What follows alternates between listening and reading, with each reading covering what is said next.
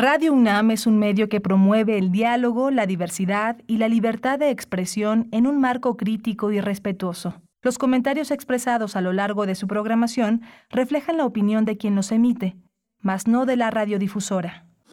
Radio UNAM presenta Primer Movimiento. El mundo desde la universidad. Martes de agosto de mil de 2022. Son las 7 con 4 minutos de la mañana, un chascarrillo muy tempranero en esta Ciudad de México. Les estamos saludando a través del 96.1 de la frecuencia modulada. Y bueno, también nos acercamos a Radio Universidad muy temprano por allá a las 6 con 4 de la mañana en el estado de Chihuahua, en el 106.9 de la frecuencia modulada. También en Ciudad Cuauhtémoc les saludamos en el 105.7, en Delicias en el 92.1 y en Parral el 89.1 de la frecuencia modulada, pues aquí estamos en Radio UNAM en primer movimiento con todo el equipo listo para llevar a cabo este espacio matutino de Radio UNAM. Y bueno, presento a todo ese gran equipo, a una parte del equipo, los que están ahora atentos al aire, Rodrigo Aguilar en cabina en la producción ejecutiva, Violeta Berber en la asistencia de producción, está Turo González en los controles técnicos, mi compañero Miguel Ángel Quemain en la voz, en la conducción de estos micrófonos en Radio UNAM. ¿Cómo estás, querido Miguel Ángel? Buenos días. Hola, Berenice, buenos buenos días, buenos días a todos nuestros amigos, los que siguen a primer movimiento desde esta primera hora. Hoy vamos a tener una curaduría musical excelente, muy interesante, eh, la, presencia de las aves en la música, en la curaduría de Edith Lali Morales, violinista, comunicóloga, gestora cultural, investigadora musical e imaginadora, imaginadora musical también en esta, en esta correlación de múltiples aspectos de la música para esta mañana. Y en esta mañana también para el arranque nos eh, acercamos a los ocho años, ocho años eh, que han ocurrido, que han eh, pasado después del derrame en el río Sonora, este derrame que ocurrió un 6 de agosto de 2014, donde se vertieron metales pesados y bueno, el peor desastre ambiental en la historia de la minería de México, así quedó registrado ese derrame en el río Sonora. Pues bueno, vamos a conversar con dos de los de las personas, entre muchos entre muchos hay muchas personas que se han dedicado y organizaciones también, eh, pues a exigir que sea cumplido lo que en su momento se acordó para la reparación tanto ambiental como de las familias, de las personas, la reparación social de toda una comunidad grande que eh, pues se vio y todavía se ve impactada por eh, los pues lo ocurrido en ese derrame en el río Sonora a cargo, pues ya lo saben, del Grupo México mm, que pertenece a Germán Larrea, pues bueno, bueno, vamos a conversar al respecto porque el SUSMAI de la UNAM organiza para esta mañana a las 10 de la mañana a través de su canal de YouTube, organiza una conversación con distintos perfiles invitados, entre ellos quienes nos han de acompañar también esta mañana, Victoria Beltrán, abogada de Poder, proyecto sobre organización, desarrollo, educación e investigación, que ha acompañado a las comunidades afectadas por este derrame, y también con el doctor Omar Arellano Aguilar, coordinador de la licenciatura en Ciencias de la Tierra de la Facultad de Ciencias de la UNAM, especialista en el área de ecotoxicología y evaluación de riesgo ecológico. Vamos a tener también eh, las nuevas historias para un nuevo mundo con eh, Federico Navarrete, historiador, antropólogo, investigador del Instituto de Investigaciones Históricas de la UNAM. Eh, él ha escrito diversos artículos, libros, novelas, todo alrededor de la historia, de la memoria, del pensamiento en América Latina. Es, es los términos del debate, es el tema que ha elegido para poner sobre la mesa el día de hoy. Tendremos también hacia nuestra nota nacional, nos acercamos a la cuestión de la detención del ex fiscal de Veracruz, Jorge Winkler. Vamos a conversar sobre este tema con Rosalía Castro Tos, cofundadora del colectivo Solecito de Veracruz. Busca a su único hijo, Roberto Carlos Caso Castro, desaparecido el pasado 24 de diciembre de 2011. Vamos a tener en la nota internacional la situación económica de Argentina. Vamos a tratar el tema con el doctor Santiago Capraro, profesor de tiempo completo en la Facultad de Economía de Investigador en la UNAM y miembro del Sistema Nacional de Investigadores. Y la poesía necesaria, por supuesto, en esta ocasión en la voz y selección de Miguel Ángel Quemain. Vamos a saber también qué pasó en la mesa del día de hoy. Vamos a discutir eh, qué pasó en las elecciones internas de Morena de este fin de semana. El doctor Edgar Ortiz Arellano, profesor del posgrado en la Facultad de Contaduría y Administración, académico del CESNAV y socio presidente de Bismarck Consultoría, especialistas en estudios electorales, va a ser uno de los eh, ponentes de esta mesa en la que vamos a analizar junto con Alberto Asís Nasif, investigador del CIESAS, especialista también en temas electorales, democracia y análisis político ¿Qué pasó? ¿Qué pasó este fin de semana con Morena?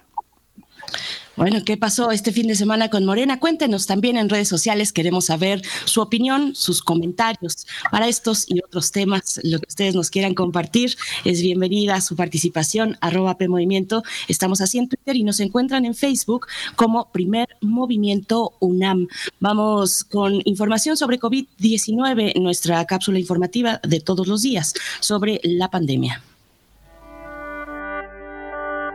COVID-19. Ante la pandemia, sigamos informados. Radio UNAM. La Secretaría de Salud informó que en las últimas 24 horas se registraron 29, 20 nuevos eh, decesos, por lo que el número de lamentables fallecimientos por COVID-19 aumentó a 327.750. De acuerdo con el informe técnico ofrecido ayer por las autoridades sanitarias, en ese mismo periodo se registraron 2.961 nuevos contagios, por lo que los casos confirmados acumulados aumentaron a 6.761.617, mientras que los casos activos estimados a nivel nacional por la Secretaría de Salud son 141.588.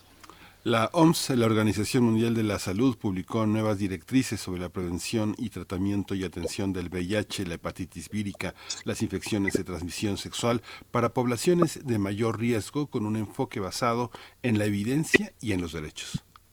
Se trata de lineamientos de salud pública para estas enfermedades, eh, para cinco poblaciones clave, hombres que tienen relaciones sexuales con hombres, personas trans y de género diverso, trabajadores y trabajadoras sexuales, personas que, se, eh, que consumen drogas en inyección y personas en prisión, además de otros entornos cerrados. En la información universitaria, Francisco Alonso Solís Marín, experto en el Instituto de Ciencias del Mar y Limnología de la UNAM, reveló que por la colocación a los pies del Templo Mayor, la ofrenda encontrada en este lugar está asociada a Huitzilopochtli, dios de la guerra, y pareciera que el contexto en el que está ofrecida es para venerarlo.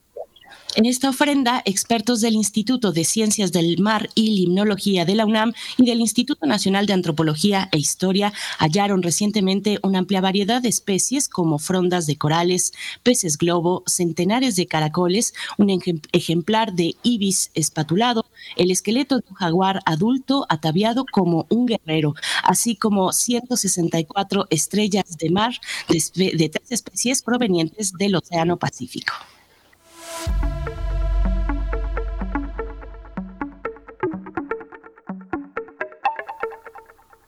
El Museo Universitario del Chopo presenta una instalación escénica como parte de las actividades de indumentarias para no desaparecer. Se trata de un dispositivo escénico compuesto por una serie de prototipos de indumentaria donde el vestuario indumentaria es el epicentro y detonador del discurso que dialoga entre lo real y lo ficcional para resistir la desaparición en México.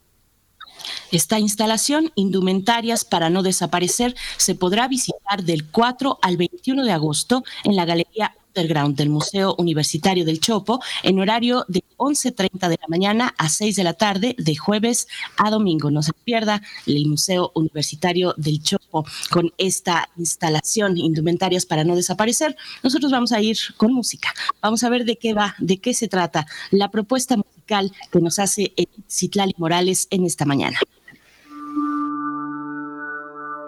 Curadores musicales de primer movimiento.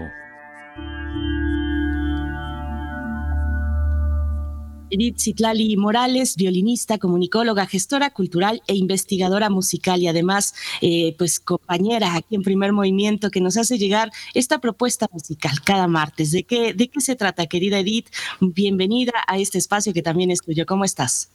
Hola, precisa ver, querido Miguel Ángel, los saludo con mucho gusto esta mañana y por supuesto a todas las amigas y amigos radioescuchas de primer movimiento. Muy buenos días, muchísimas gracias.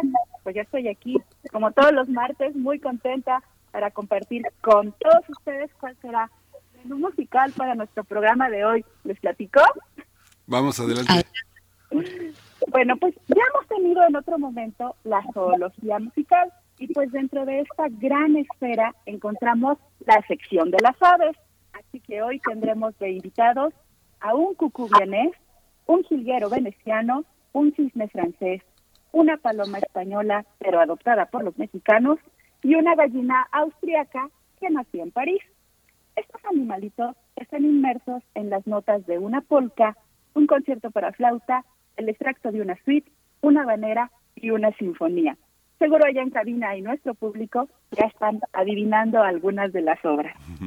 Para comenzar esto, para comenzar este, gracias Miguel Ángel, para comenzar esta mañana escucharemos un fragmento del primer movimiento de la Sinfonía número 83 de Joseph Haydn.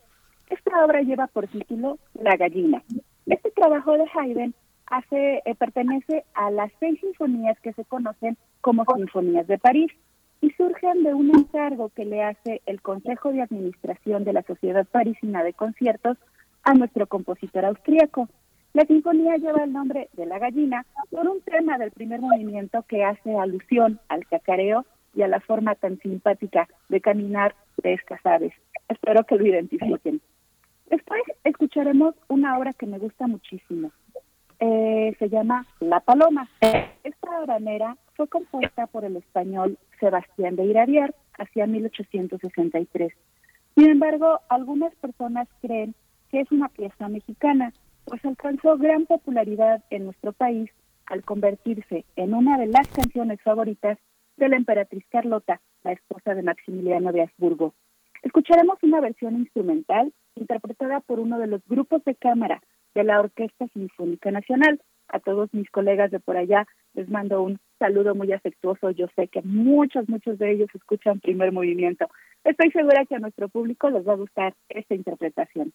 Más tarde nos vamos a un lago, uno de los extractos más famosos de la suite El Carnaval de los Animales de Camille Saint-Saëns, el cisne. Yo creo que Saint-Saëns no pudo escoger un instrumento más bonito que el violonchelo para representar la belleza de los cisnes. El acompañamiento del piano nos hace imaginar la pasividad del lago y la dulzura del timbre del cello nos permite evocar la hermosura y gallardía de estas aves acuáticas. La interpretación del mismísimo Yoyoma es maravillosa, la van a gozar. Bueno, pues no puede faltar en nuestro aviario el Gardelino, el concierto para flauta y orquesta de Antonio Vivaldi. Yo creo que esta obra es uno de los más claros ejemplos de la música descriptiva. Pienso que Vivaldi hizo honores al canto de estas aves con las notas de la flauta solista.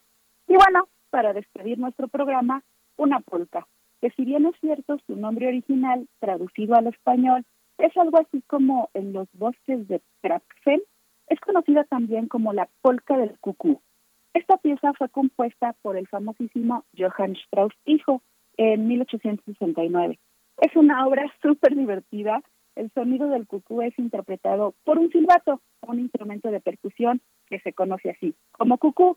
Solo emite dos notas, sol, mi, sol, mi, sol, mi, y suena verdaderamente como el canto del cucú. Lo van a reconocer, ya verán.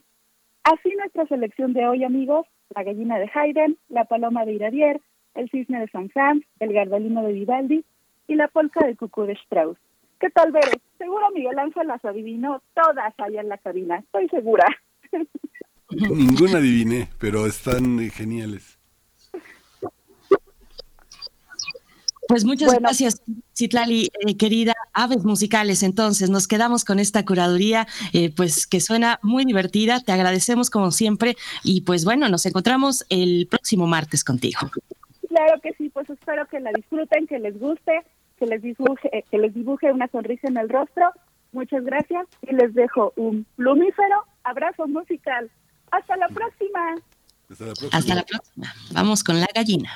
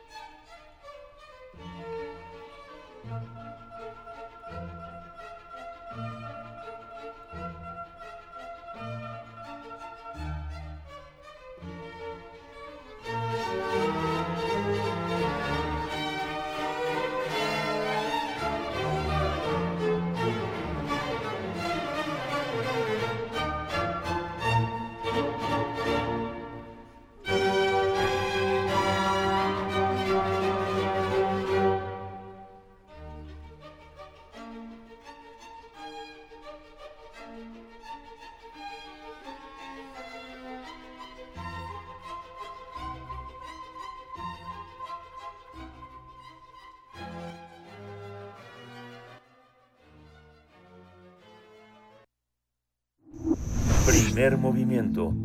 Hacemos comunidad con tus postales sonoras. Envíalas a primermovimientounam.gmail.com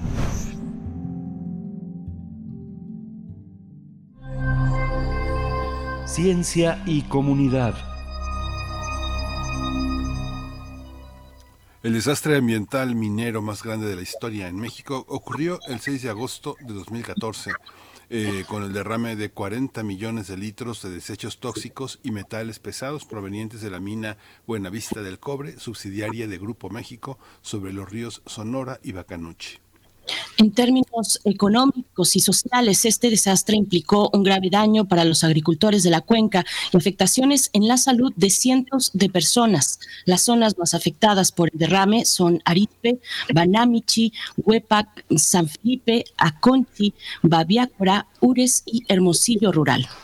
De acuerdo con el Centro Nacional de Programas Preventivos y Control de Enfermedades y la Comisión Estatal de Protección contra Riesgos Sanitarios del Estado de Sonora, existe una exposición homogénea y constante al plomo en más del 95% de la población, mientras que el arsénico en un 50% y el cadmio en más del 79%.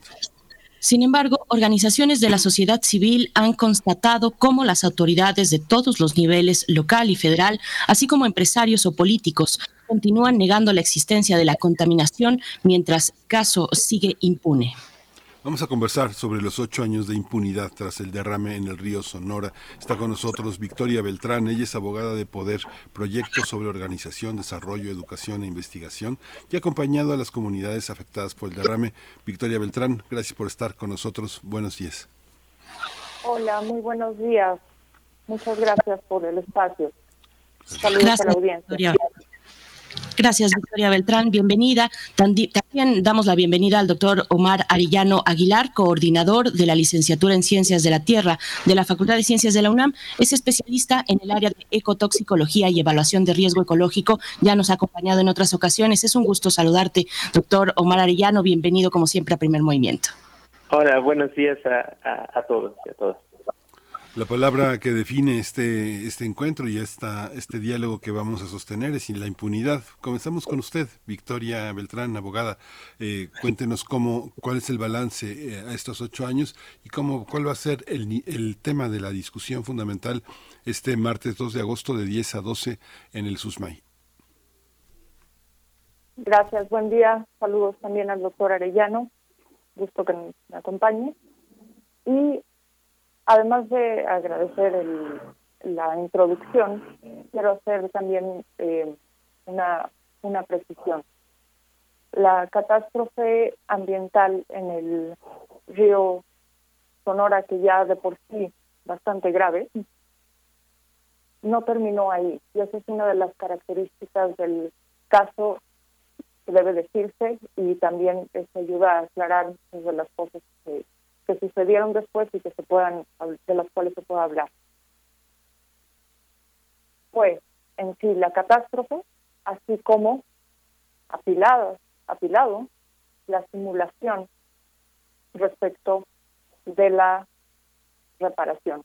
Y al hablar de la reparación, ahí estoy comprendiendo tanto la remediación en temas estrictamente ambientales como respecto de temas de, resarcimiento, como infraestructura para el agua potable, atención médica, un centro especializado para dicha atención.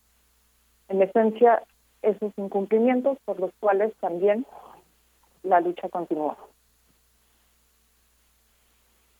Doctor Omar Arellano, es eh, también una, una, una, oportunidad también para poner sobre la mesa otros aspectos que son, que han, durante ocho años han, han mostrado el alcance de la, de la intoxicación de la tierra, del espacio y de, y de esta alterna, de, esta convivencia con la, con la parte humana. Cuéntenos eh, un poco cómo, cuál es su balance en la mesa de hoy, pues prácticamente usted es la parte científica de este abordaje desde la Facultad de Ciencias a la que usted representará en esta mesa. Cuéntenos, este Omar Arellano Aguilar, en cómo, cómo lo observa. Sí, pues muchísimas gracias. Este, hoy en el eh, a, punto de las 10 de la mañana este, y que se transmitirá se transmitirá el conversatorio en la página de YouTube del SUSMAL.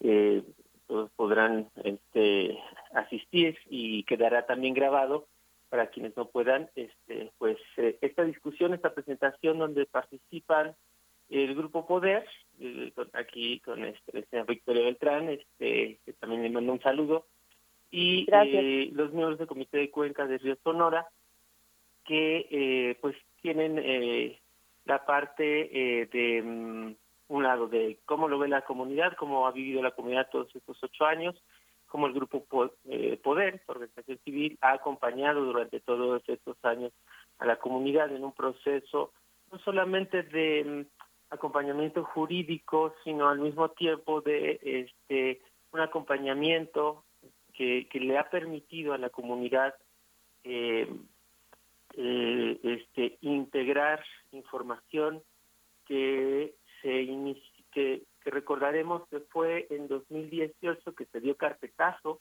al asunto, es decir, el gobierno del sexenio anterior este eh, definió que el, el tema de la contaminación del río Sonora ya era un caso cerrado y que este, con ello pues ya se había reparado el, daño porque se habían este, entregado los, los apoyos, los recursos y que de acuerdo con los el, el plan de remediación del, de la empresa ¿no? de, Buenavista del Cobre, que es filial del Grupo México, pues ya se había hecho, se habían hecho los estudios de, de remediación. No obstante, ¿no? Este, en los últimos tres años, pues obviamente esto ha mostrado claramente que no ha sido así, que la contaminación que este, derivó del derrame de 40 mil metros cúbicos de sulfato de cobre acidulado y que afectó desde el municipio de Cananea hasta este Hermosillo, que, es una de las presas que abastece la ciudad, eh, la presa del Molímito, pues fue afectada en todo su conjunto. Sí, eh, la contaminación este, se dio cuenta no solo en los primeros eh, meses, este, del derrame, sino que además este un estudio que realizó la UNAM y la Universidad Autónoma de Sonora, ¿no? Este eh, habían dado eh, eh, evidencias de cómo se distribuyen los contaminantes, no solamente en la parte ambiental, a través de la distribución de estos contaminantes que en, su conjunto eran metales pesados, no tenemos arsénico, plomo, cadmio, cromo, cobre, zinc, aluminio, que este, afectaron el suelo, los sedimentos del río, permearon hacia el agua subterránea. Esto puso en riesgo de contaminación y se contaminaron algunos pozos que abastecen de agua potable a, toda esa región. Y que además, este, en los estudios que se acaban de, hace unos meses, ¿no? Este, que, se acaban de presentar por parte de la Secretaría de Medio Ambiente a través del INEC, Instituto Nacional de eh, Ecología y Cambio Climático, pues dan cuenta que eh, hay una contaminación persistente, no solamente por eh, lo que se pudo derivar del derrame, sino también porque toda la zona tiene una actividad minera intensa y que está precisamente este, exponiendo a la gente y a, a los ecosistemas a estos metales sin un seguimiento correcto. Es decir, la minería obviamente tiene un impacto ambiental, eso, ya lo sabemos. Eh, el tema aquí es que la gente se está exponiendo, la gente no sabe, a se, no tiene conocimiento, ¿no? Es decir, no se le, nunca se le dio un seguimiento. Eh, recordaremos que, eh, y que lo vamos a presentar hoy, ¿no? una, entre las acciones que tenía que hacer la empresa causante de, la contaminación, era, eh, se había comprometido a instalar creo que 28 plantas potabilizadoras eh, de agua en donde se iba a utilizar una tecnología para reducir los metales pesados a lo que se iba a eh, evitar la contaminación de metales pesados y además un, hospital especializado en epidemiología ambiental. Bueno, de esas acciones solamente hubo una, o sea, la, empresa solamente instaló una potabilizadora, no instaló 28, no instaló tampoco el hospital y de acuerdo con este eh, con y eso igual, ¿no? Eh, con el visitador de derechos humanos de Naciones Unidas, que más que nos estuvo acompañando hace unos años y que Naciones Unidas solicitó información eh, Grupo México, la empresa alegaba que pues no iba a instalar ni el hospital ni las plantas potabilizadoras porque era un eh, iba a salir peor porque los gobiernos no iban a poder mantenerlas, ¿no? Entonces es una serie de eventos que simplemente eh, han mostrado en estos años la, la evidencia de que y por un lado las instituciones eh, de Estado que se encargan de guardar de preocupar la, la, la, salud de las personas y el ambiente en, su conjunto, pues fue este, omisa, hubo una simulación institucional de la situación y por el otro lado, este, pues como ocurrió en otros casos también graves del año pasado, se dio carpetazo y se dijo, bueno, aquí ya no pasó nada, ¿no? Entonces eso es lo que vamos a presentar hoy. Doctor Omar Arellano, gracias por, este recuento de lo que se prometió, de los daños, de lo que se prometió, de lo que se cumplió por ahí unos, unos eh, eh, pues inacos, ¿no? Que, repartieron, pero bueno, se quedaron muy atrás, muy atrás con frente a la magnitud de un desastre como este, como este. Eh, Victoria Beltrán, me gustaría seguir un poco con el recuento de esos daños, pero a nivel de convivencia, a nivel de la habitabilidad de la cuenca, de las personas, eh, pues que, que, ahí viven todavía, muchas de las que ya no, de las que tal vez tuvieron que ser desplazadas. Eh, cuéntanos un poquito más de esa convivencia social, de las afectaciones a la salud, por supuesto, también es que es un desastre que toca todas las dimensiones de la vida natural, de la vida social también. Victoria Beltrán, por favor. Las personas, lo primero que tengo que decir es que el territorio es de las personas, no de las empresas, no de aquellos que únicamente ven el territorio como pasto para su lucro desenfrenado. Las personas del río Sonora son personas con mucha dignidad y que aman profundamente y conocen su territorio. Lo que se les hizo fue además de abominable, imperdonable. Creo que en mucho el tema en, a nivel de la población es el vivir en la incertidumbre, el vivir preocupadas y preocupados porque mientras se da carpetazo, lo voy a plantear en otros en otros términos, mientras se plantea, se asume desde gobierno y empresariado una postura de negación, las personas constatan que lo que está ocurriendo en sus comunidades es grave. Algo está pasando y sigue pasando. Pero al mismo tiempo tener que enfrentarse a estos términos de negación lo cual coloca en una situación de incertidumbre y de sufrimiento, además de constatar lo injusto que es que al final del día ellas están asumiendo el costo de los daños, mientras que la postura de negación permite que quien es responsable se releve de esa responsabilidad. Y aquí hago, retomo lo que comentan los, los comités.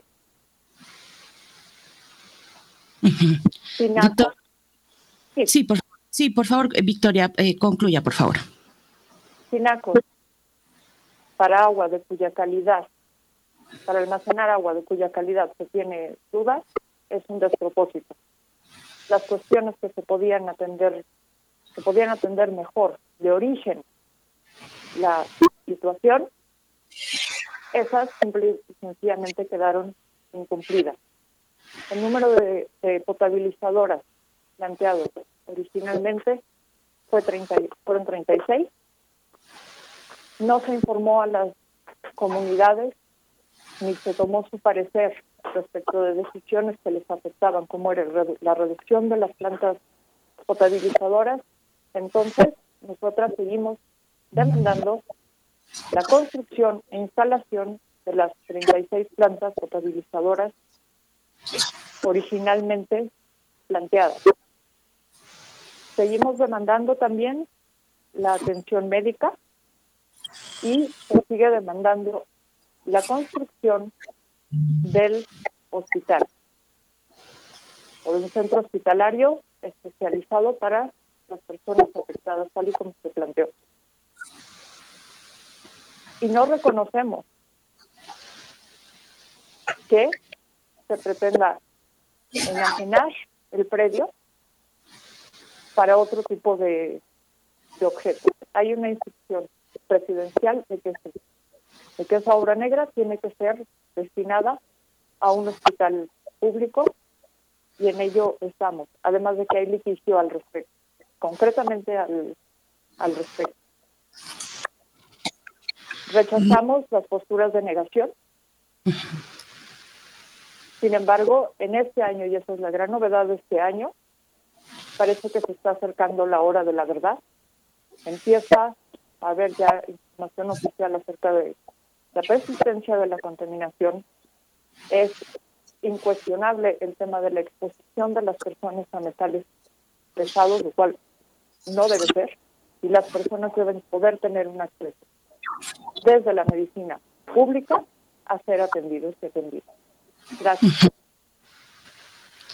Bien, vamos, vamos a continuar, doctor Omar Arellano, con, con usted. Eh, el presidente actual, el presidente Andrés Manuel López Obrador, ha visitado la zona en, en, distintas ocasiones. No, no tengo exactamente el número de ocasiones que ha visitado, pero los pueblos reconocen, las comunidades reconocen la visita del presidente Andrés Manuel López Obrador.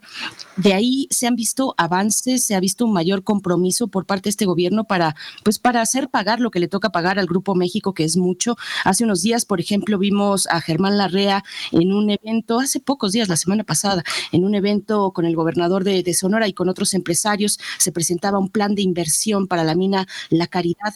Eh, ¿Cuál es el, punto en el que nos encontramos en este momento para pues el, reconocimiento, el, saneamiento de, este, de estos daños que, pues bueno, repetimos, son múltiples y son profundos en la comunidad? Profesor. Sí, gracias. Eh, Sí, en estos años, eh, en esta nueva administración, eh, mm, desde el primer año, 2019, se, establece, o sea, se estableció un, un encuentro con, con, el Comité de Cuenca de Río Sonora este, para, para, para retomar ¿no? Eh, el caso. Y eso es uno de los, de los aspectos importantes, es decir, este, se, son dos, dos momentos, ¿no? 2014-2018 y el otro momento es 2019-2022.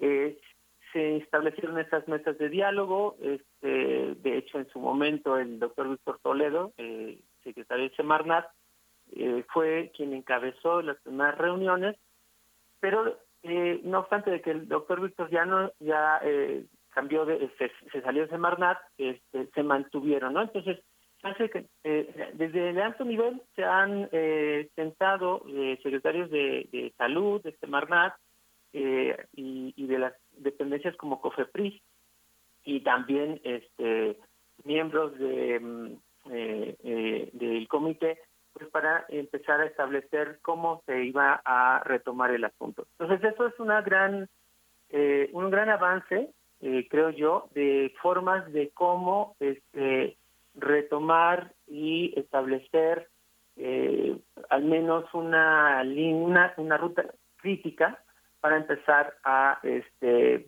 pues a responder las demandas de la, de la comunidad que, como dice el licenciado Victoria Beltrán, pues no ha vivido todo este tiempo en incertidumbre. En este año en particular ya se entregaron estudios por parte de, de la Secretaría de Salud, por parte de Semarnat, que dan cuenta precisamente de que pues la situación eh, continúa. Ahora bien, eh, yo desde eh, desde 2014 que me ha interesado mucho este tema, le he dado seguimiento, más no he sido partícipe del, quiero, quiero comentar, de estudios realizados en campo, pero sí he dado seguimiento y lo que yo veo es, fíjense, un, una respuesta eh, del gobierno federal para realmente tratar de resolver el problema, de reactivar lo que quedó pendiente, como es el hospital, la atención médica, y además eh, tratar de averiguar eh, al menos los niveles, eh, como pues, los niveles en los que actualmente se, se siguen presentando, los niveles de contaminación que se siguen presentando en la zona. Ahora bien, desde ese punto de vista yo lo veo positivo. Sin embargo, eh, aquí tenemos un problema que también nos preocupa mucho. Así como se venía dando en los años eh, anteriores a este gobierno una reducción de presupuesto para la vigilancia ambiental, para que el, Estado tenga, desde el nivel federal, pero también de estatales, la capacidad de poder eh, a, actuar y de que vigilen la, el cumplimiento de normas ambientales, de reglamentos, de que existan, que las empresas con, eh, tengan un, un plan de, de, prevención y control de contaminantes, que tengan un, un plan de respuesta a emergencias en caso de accidentes, pues eh, se ha mantenido.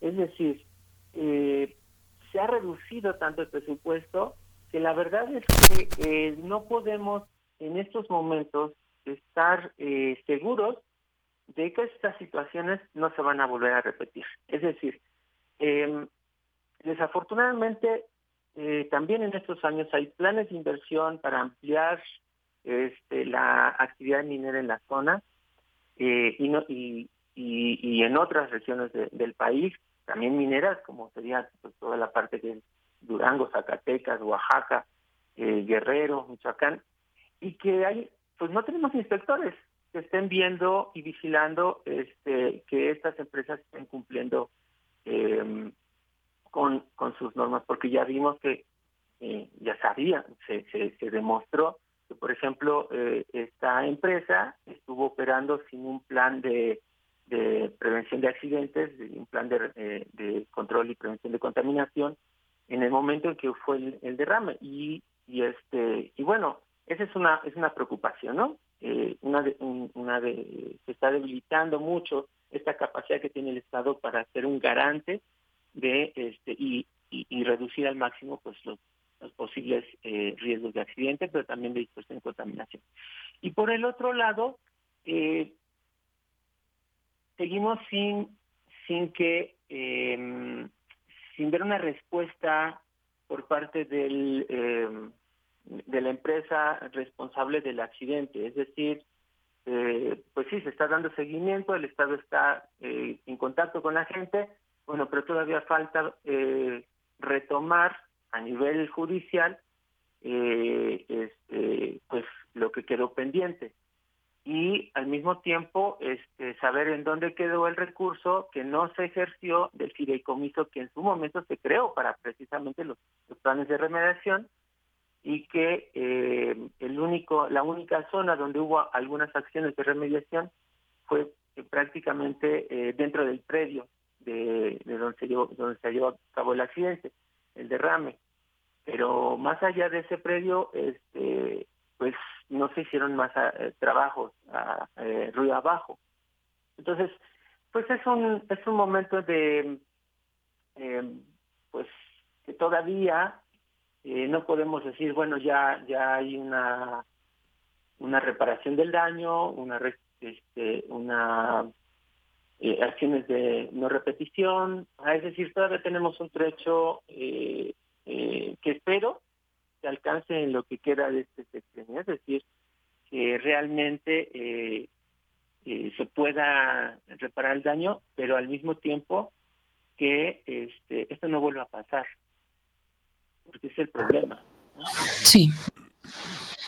Pues, Bien, pues, pues está eh, les, bueno, les, pues les agradecemos mucho. Tenemos la, la mesa esta, esta mañana de 10 a 12 en el SUSMAI. Se puede seguir por las redes. Eh, Victoria Beltrán, abogada de Poder, proyecto sobre organización, desarrollo, educación investigador. Muchísimas investigación. Muchas gracias por esta, esta mañana. Lo vamos a seguir. Esperemos seguir contando con ustedes, no solo en el marco de esta mesa, sino para poder darle eh, continuidad a un tema tan importante, tan trascendente como este. Doctor Omar Arellano Aguilar, coordinador de la licenciatura en Ciencias de la Tierra, Facultad de Ciencias de la UNAM. Muchísimas gracias por su presencia, por su voluntad y pues realmente por toda la experiencia a lo largo de estos ocho años que han sido de alguna manera dolorosos, pero, pero fructíferos para todos. Muchas gracias. Gracias. Muchas gracias. Hasta, luego. Justicia para el río Sonora, la empresa va a pagar. Sí, ojalá. La empresa tiene que pagar. Bueno, mientras vemos al, eh, a, este señor Germán Larrea en, en esta pugna por la venta de Banamex, no sé si recuerdan que en 2010 un ranking internacional señaló a Grupo México como uno de, una de las empresas, creo que estaba en el noveno, noveno lugar, si no me equivoco, pero era una de las diez empresas menos éticas del mundo y hay mucho, mucho, mucho que tiene que reparar, eh, mucha historia de este Grupo México a cargo de Germán Larrea. Nosotros vamos a hacer una pausa musical de la curaduría musical de eh, Citlali Morales. Lo que sigue a continuación se, se titula La Paloma y es de Sebastián de Iradier. Vamos a escuchar y volvemos.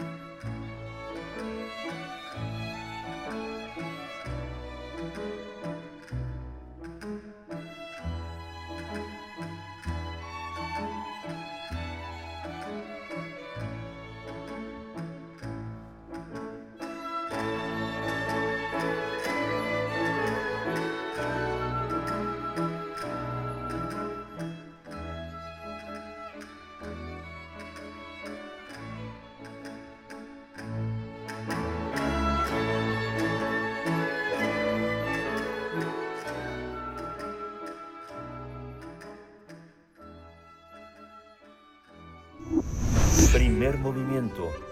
Hacemos comunidad en la sana distancia.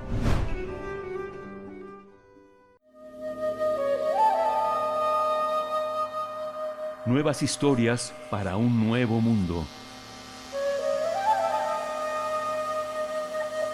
En esta mañana de martes 2 de agosto damos la bienvenida a Federico Navarrete en esta sección Nuevas Historias para un Nuevo Mundo. Él es historiador, antropólogo e investigador en el Instituto de Investigaciones Históricas de la UNAM y nos hablará de los términos del debate. Federico Navarrete, muchas gracias por estar aquí esta mañana, gracias por esta generosidad porque parece que con todas estas entregas pareciera casi que te, que te podemos escuchar, pensar en voz alta. Ha sido muy generoso con todo eso que estás reflexionando en colectivo además. Así es que te damos la bienvenida y te escuchamos, Federico. ¿Cómo estás?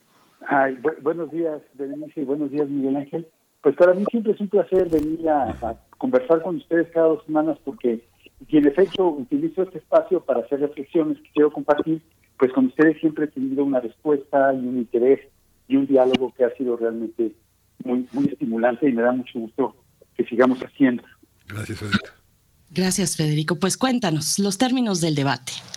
Bueno, pues es que esta reflexión que, que traigo hoy tiene que ver continuando un poco lo que lo que hablábamos la vez pasada cuando los entrevisté a ustedes, un poco para voltear la, la tortilla, que hablábamos de cómo cada vez más la historia es un tema de debate público y no solo un tema académico, y eso sucede con, con muchos otros asuntos que, pues, que antes eran más bien discutidos en, en los ambientes académicos, ¿no? Uno de ellos, desde luego, el más, el más visible y el más notorio y el más amenazante, es el cambio climático, ¿no? El cambio climático originalmente fue un tema científico, pero obviamente conforme los efectos se empiezan a ser visibles a nivel global y conforme la necesidad de impedir que sigamos emitiendo dióxido de carbono se hace más imperativa, pues se ha convertido en un tema social y político que se discute mucho más allá de los ambientes académicos y científicos. Y lo mismo, por cierto, también pasa con el, pasó con la conquista de México durante el centenario, porque pues, el centenario hizo que fuera un tema político, un tema nacionalista, un tema de los gobiernos, de las sociedades, y también está pasando en México en los últimos años, afortunadamente a mi juicio, con el racismo. Desde hace ya 20 años, diversos académicos, entre los que yo me cuento, y se cuentan también muchos otros uh, antropólogas, historiadores, académicos de todo tipo, han trabajado el tema del racismo en México y la, pues, la, la, la muy vasta evidencia de la larga historia del racismo en nuestro país, desde el periodo colonial, aunque algunos sigan negando, hasta el presente. ¿no? Y sin embargo, desde hace cinco o seis años, ese tema ha dejado de ser un tema puramente académico, se ha convertido en un tema que, eh, que interesa a mucho más gente y se ha convertido también en un tema de activismo. Tenemos ahora organizaciones antirracistas, algunas de origen académico, como el seminario Surge de la UNAM, el seminario de sobre racismo, el seminario universitario sobre racismo, xenofobia y, exclusión, pero también otros más, este, eh, mucho más sociales, como es el movimiento de poder prieto o, o racismo MX, que son colectivos que no son académicos, sino son ya abiertamente políticos y activistas. Y eso también, pues eso significa que, que tanto en la historia como en el cambio climático como en el racismo, por dar estos tres ejemplos, podríamos dar otros más, eh, el debate ya está fuera de los eh, ámbitos normales en que se da. Es decir, el debate ya no se da en congresos académicos, el, debate ya no se da en publicaciones académicas con todo lo que estas implican de procesos de revisión de pares, de una serie de requisitos muy especiales, sino se da pues en las calles, se da en las redes sociales, se da en la discusión política, en las columnas, en los programas de tele, en las declaraciones de los personajes. Y eso, pues desde luego, implica un cambio en términos del debate. O sea, obviamente un debate público en que participan personas que no todas son especialistas, ni científicos climáticos, ni sociólogos sobre racismo, ni historiadores sobre la conquista, pero que por otro lado, todas ellas tienen alguna experiencia que no se puede negar tampoco en relación con estos sujetos, con estos, con estos temas. Por ejemplo, todos de alguna manera pueden decir que saben de la conquista porque después de todo las los mexicanos nos sentimos originarios de ese periodo. O también respecto al cambio climático, pues todos saben y saben, porque pues, todos sabemos del clima, ¿no? Y todos opinamos del clima todo el tiempo, porque siempre ha sido un tema de discusión general. Y respecto al racismo, pues es obvio que mucha gente va a hablar del racismo de acuerdo a sus experiencias personales, a sus vivencias, y no necesariamente a las publicaciones de tal o tal académica o de o tal artículo o de acuerdo a los matices de tal explicación sociológica sobre el funcionamiento del racismo y su relación con el racismo. Entonces, tenemos que hay una, lo que he notado yo en los últimos años, desde el tema de la conquista, y bueno, eso es evidente también en el tema del cambio climático a nivel mundial, y cada vez más en el tema del racismo en México, es que los, las académicas y los académicos muchas veces ni siquiera saben cómo participar en estos debates públicos. O sea, sienten que la sociedad está discutiendo temas que, que son de su incumbencia. Por ejemplo, que si una persona que, que pretende estudiar el racismo y pues eh, de repente el racismo es un tema de discusión pública, pues es una persona que piensa, bueno, pues yo como especialista en el tema puedo aportar este debate y debo aportar este debate y sé más del común de las personas. Pero luego resulta que ese saber más que los académicos están acostumbrados a tener, porque es parte de su vida, porque siempre saben más, porque pues, esa es su chamba después de todo, ese saber más, pues ya no vale tanto en estos debates, porque finalmente estas personas que participan en los debates no necesariamente van a eh, ceder o van a eh, concederle a los académicos y a los académicos esa autoridad que las académicas y los académicos creen tener y que creen merecer. Entonces, este, eso pues provoca desconcierto y es muy frecuente que entonces las académicas y los académicos se pongan a regañar a, la gente, ¿no? Eh, por ejemplo, en un reciente debate sobre las estatuas, esta, esta estatua que se derribó en este en Michoacán, la estatua de los constructores del acueducto de Morelia, pues varios colegas académicos aclaraban que el hombre particular de esa estatua no había sido malo con los indios y que por lo tanto no era justo eh, apuntarlo del colonialismo. Y básicamente lo que hacían era pues sacar la información de Wikipedia, porque más o menos ese era el nivel de su, información, puros datos biográficos y cronológicos de los que se encuentran en Wikipedia, y con información de Wikipedia, de alguna manera pretender desmentir o, como ellos dirían, matizar o dar una precisión a los debates, a las posiciones extremas, según ellos, de la gente que quemaba, que destruyó la estatua. Y pues, la verdad, aquí vemos un poco la, dificultad del debate, ¿no? Porque, por un lado, el, este, esa información histórica sobre un personaje concreto del siglo XVIII, que, por otro lado, insisto, es digna de Wikipedia, porque rara vez pasa a hacer realmente un análisis de veras, es simplemente información efemérides biográficas y cronológicas, este, pues realmente no desdice el argumento de los puras fechas para, para derribar el monumento, porque consideran que el monumento es una representación del orden colonial en general.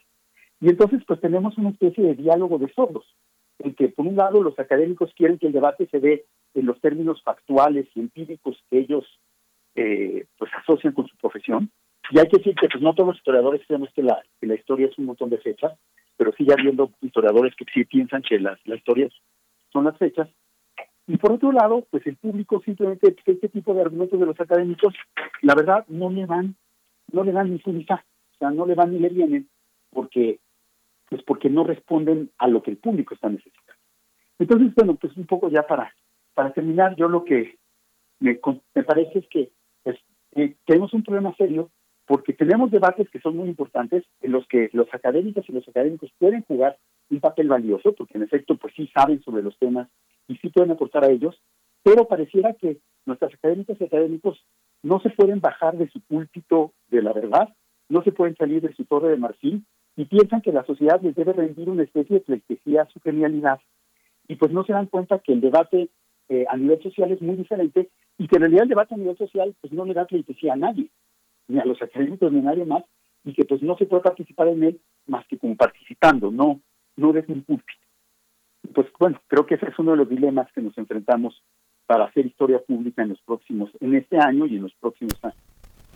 Pues sí, eh, hay una, hay una, hay una, este, una sordera propia de la autoridad que se finca en la profesión académica y así es con todos los discursos de lo, de lo políticamente correcto, Federico, ¿no? Te agradecemos muchísimo siempre esta deliberación. Ojalá tengamos más tiempo para organizar algunos debates y algunas mesas en las que puedas invitar eh, a, personas académicos o, o activistas con los que podamos dialogar. Sería muy interesante proponerlo, Federico, ¿no? Ojalá lo hagamos. Con todo gusto, claro que Muchas gracias. Ya nos dieron las 8 de la mañana, ya nos despedimos de la Radio Universidad de Chihuahua. Nos encontramos mañana de 6 a 7, de 7 a 8 en el horario de la Ciudad de México. Hasta en unos minutos regresamos. Síguenos en redes sociales. Encuéntranos en Facebook como Primer Movimiento y en Twitter como arroba PMovimiento. Hagamos comunidad.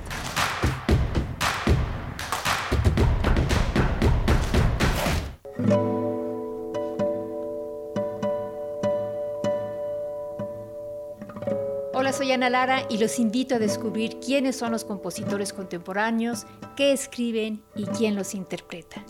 La cita es todos los miércoles a las 18 horas en Nació una nueva música, por supuesto en Radio UNAM 96.1 FM, Experiencia Sonora.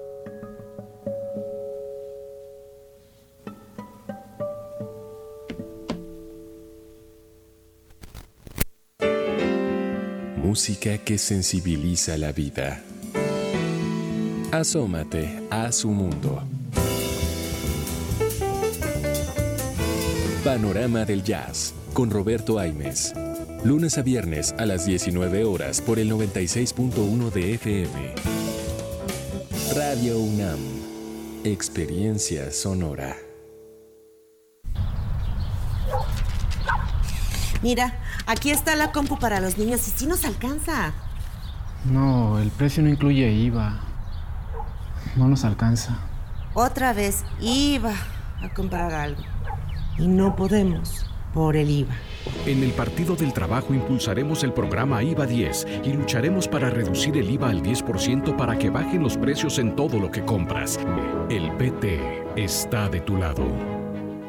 Es la hora de la verdad, la prueba reina del sabor y la salud. Y arrancan. Ni las trampas del chescolín detienen al elotito. La fresa toma la delantera con su potencia natural. La media naranja reparte cariñitos.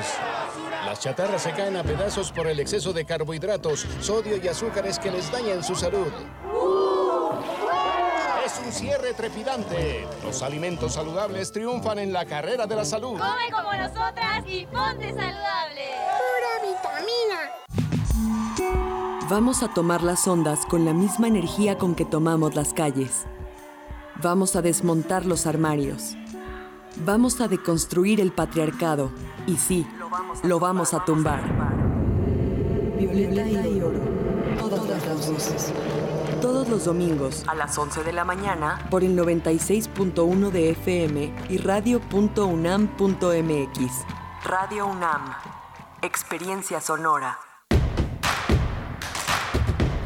Queremos escucharte. Llámanos al 55 36 43 39 y al 55 36 89 89. Primer movimiento. Hacemos comunidad.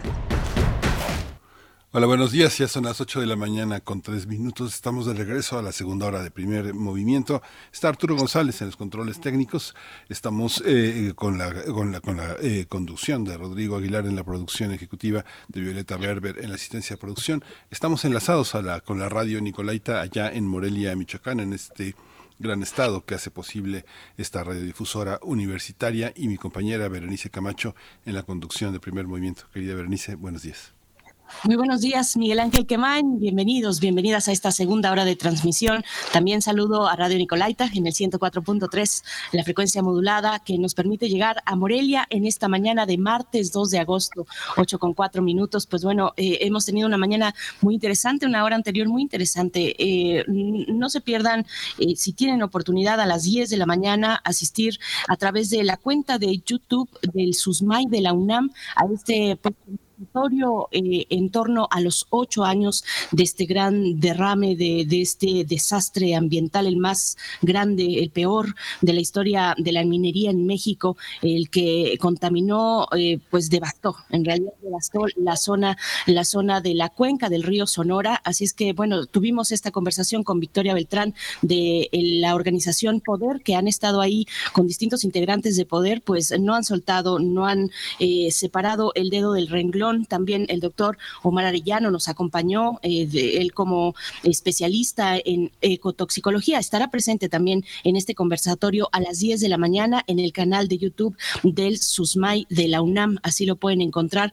Pues bueno, eh, un, un evento que sigue en la impunidad, que no logró por mucho, por mucho cumplir con las exigencias de reparación del daño, que son múltiples. En algún momento eh, se dijo que, bueno, lo que ya nos comentaban los invitados, lo que sabemos, eh, en el gobierno de Enrique Peña Nieto eh, se dijo que el río ya estaba limpio y en ese momento también se hicieron promesas pues que no se cumplieron, como estas plantas potabilizadoras, más de 30 plantas potabilizadoras, no se cumplió con el hospital de especialidades, se quedó en, en obra negra y bueno, después de ello, en 2018, un estudio de la UNAM que también se reseñó en esa charla que tuvimos hace unos momentos, un estudio de la UNAM, pues indicó que el agua de el agua y los y el sedimento del río Sonora pues seguía con una con un índice importante de contaminación de contaminantes de este tipo de metales pesados, Miguel Ángel. Y bueno, pues vemos ahí a Germán Larrea, yo insisto en ello, verlo eh, pues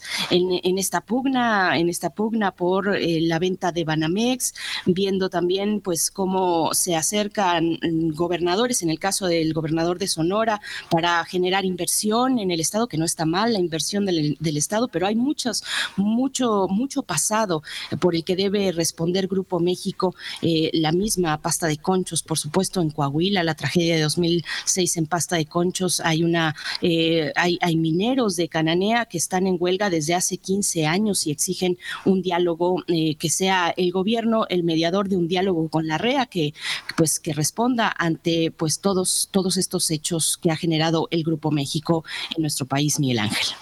Sí, lo que pasa es que para ellos eh, y, obligadamente para todos los que circulan al lado del dinero, el dinero no tiene, no tiene pasado, ¿no? Solo tiene futuro, es el instrumento del deseo por excelencia, es eh, la ambición, es eh, esa, ese aspecto que prácticamente en todo el planeta domina, pesa más que cualquier acto de justicia social. Este hombre se pasea de manera impune con su gran figura voluminosa alrededor del poder de, eh, de todos estos espacios de riqueza sin que nada nada lo toque no mientras eh, un río y una sociedad un grupo social se pudre se pudre entre el cadmio el plomo este el arsénico ¿no? es así Así es el, así es este proceso de justicia, ¿no?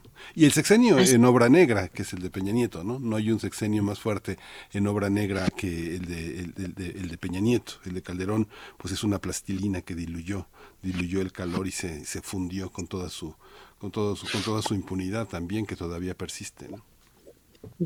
Y bueno, los habitantes de la cuenca desde años, eh, pues durante todos estos, estos años y todavía actualmente, pues señalan las eh, afectaciones en la salud, distintos tipos de cáncer, eh, también un desgaste en los cartílagos, un desgaste en las rodillas. Hay personas que están, que no pueden caminar como lo hacían antes, ¿no? necesitan apoyarse con algún instrumento para caminar porque tienen las rodillas destrozadas. los animales de pastoreo de ese lugar, bueno, los que murieron instantáneamente prácticamente en cuanto ocurrió este derrame, quedaron ahí incluso los cadáveres de los, de los animales. Y pues, ahí fulminados, ¿no? Fulminados a pocos metros del, del río eh, y bueno, imposible eh, recuperarse, recuperar la vida, recuperar la economía eh, rural de esta zona quedó devastada. Así es que, bueno, pues sí, es importante que no soltemos, que no soltemos, aunque han pasado ocho años y, hay gente que está ahí, como este colectivo de poder, este colectivo poder, que son las siglas de proyecto de, sobre organización, desarrollo, educación e investigación. Eso es, por ahí son las siglas de poder de esta organización, pues entre otras que no han soltado, que no han soltado la cuestión. Así es que bueno, mm, importante el tema con el que abrimos esta mañana y por delante tenemos todavía en la nota nacional, vamos a hablar acerca de la detención mm, y el traslado también al penal del Altiplano en Estado de México, la detención del exfiscal de Veracruz, Jorge Winkler. Vamos a conversar al respecto con Rosalía Castro Tos, cofundadora del colectivo Solecito en Veracruz. Vamos a tener también la conversación con el doctor Santiago Capraro sobre la situación económica en Argentina. Se nombró algo que toda la prensa internacional llama un supersecretario de Economía de Hacienda. Vamos a hablarlo con eh, Santiago Capraro, profesor de tiempo completo en la Facultad de Economía, investigador de la UNAM y miembro del Sistema Nacional de Investigadores y les invitamos también a mm, enviar sus comentarios en nuestras redes sociales, hacer comunidad a través de este diálogo que les proponemos y nos vamos ya directo con nuestra nota nacional. Nota nacional. Luego de permanecer en tres años en fuga, el exfiscal de Veracruz, Jorge Winkler Ortiz, fue detenido acusado de desaparición forzada y secuestro. Posteriormente fue trasladado al penal de Pancho Viejo en Veracruz. El exfiscal fue trasladado a la sala de juicios orales ubicado a un lado del penal, donde un juez de control le impuso un año de prisión preventiva. La audiencia se prolongó por más de siete horas, tras varios recesos y una interrupción por un supuesto ataque de ansiedad que sufrió este personaje, el exfiscal Jorge Winkler. El detenido es acusado por Francisco Zárate Aviña, ex escolta de Luis Ángel Bravo Contreras, durante la administración de Javier Duarte de Ochoa, de los delitos que le imputan. Winkler fue nombrado fiscal en 2016, recordemos, durante el gobierno del panista Miguel Ángel Yunes. Durante su periodo, la Fiscalía inició investigaciones del fuero local contra el ex gobernador Javier Duarte, quien está preso por actos de corrupción, así como de decenas de colaboradores. En 2018, tras la llegada al gobierno estatal de Cuitláhuac García, el fiscal se negó a renunciar a su cargo.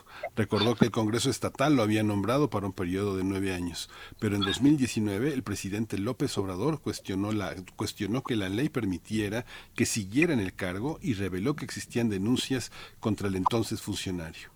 Finalmente, en septiembre de 2019, un juez de control del penal de Pacho Viejo giró una orden de aprehensión en su contra y cinco, también en contra de cinco de sus colaboradores. Pues vamos a realizar un análisis sobre esta detención del exfiscal veracruzano acusado de tortura, desaparición forzada y secuestro. Está Rosalía Castro Tos, cofundadora del colectivo Solecito en Veracruz, busca a su único hijo, Roberto Carlos Caso Castro, desaparecido el 24 de diciembre del 2011, hace más de 10 años. Eh, Rosalía Castro Tos, bienvenida, gracias por estar aquí en esta, en esta mañana en primer movimiento. Buenos días.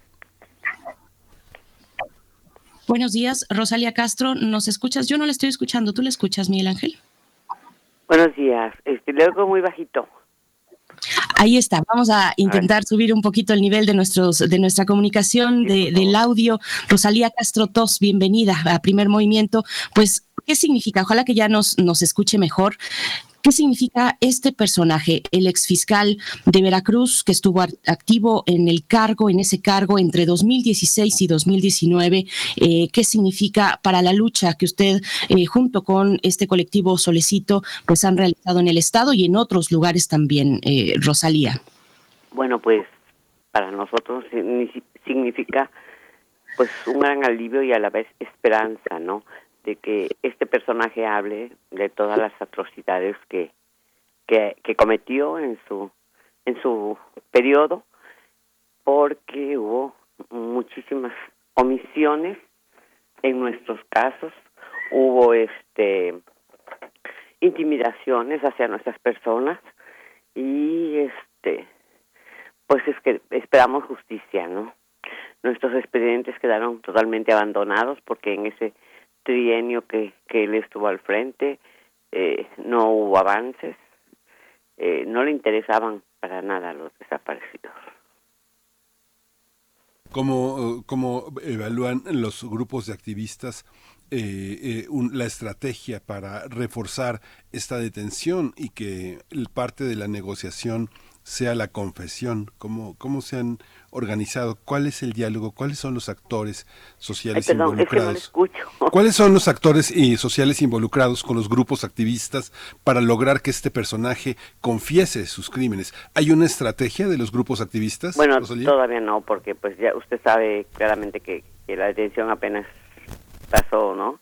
Este y mm, el lunes, martes, no, no, no recuerdo exactamente, pero este todavía no no nos o sea, hemos organizado para ver eh, que, cómo se le va a hacer, porque tiene mucho que confesar, tiene mucho que hablar, este, y ahorita, pues, ayer me entero, ¿no? Que ya lo, que lo, que lo trasladaron al altiplano, pues qué bueno, ¿no? Que debe, ahí debe de estar, porque, como yo comento, este, a lo menos en, en lo que respecto al, colectivo, este, hubo demasiadas omisiones y la peor de todas fue con los desaparecidos que este nosotros trabajamos él trabajó en su periodo un predio llamado Colina, este, Arbol, este, Arbolillo, municipio de Alvarado.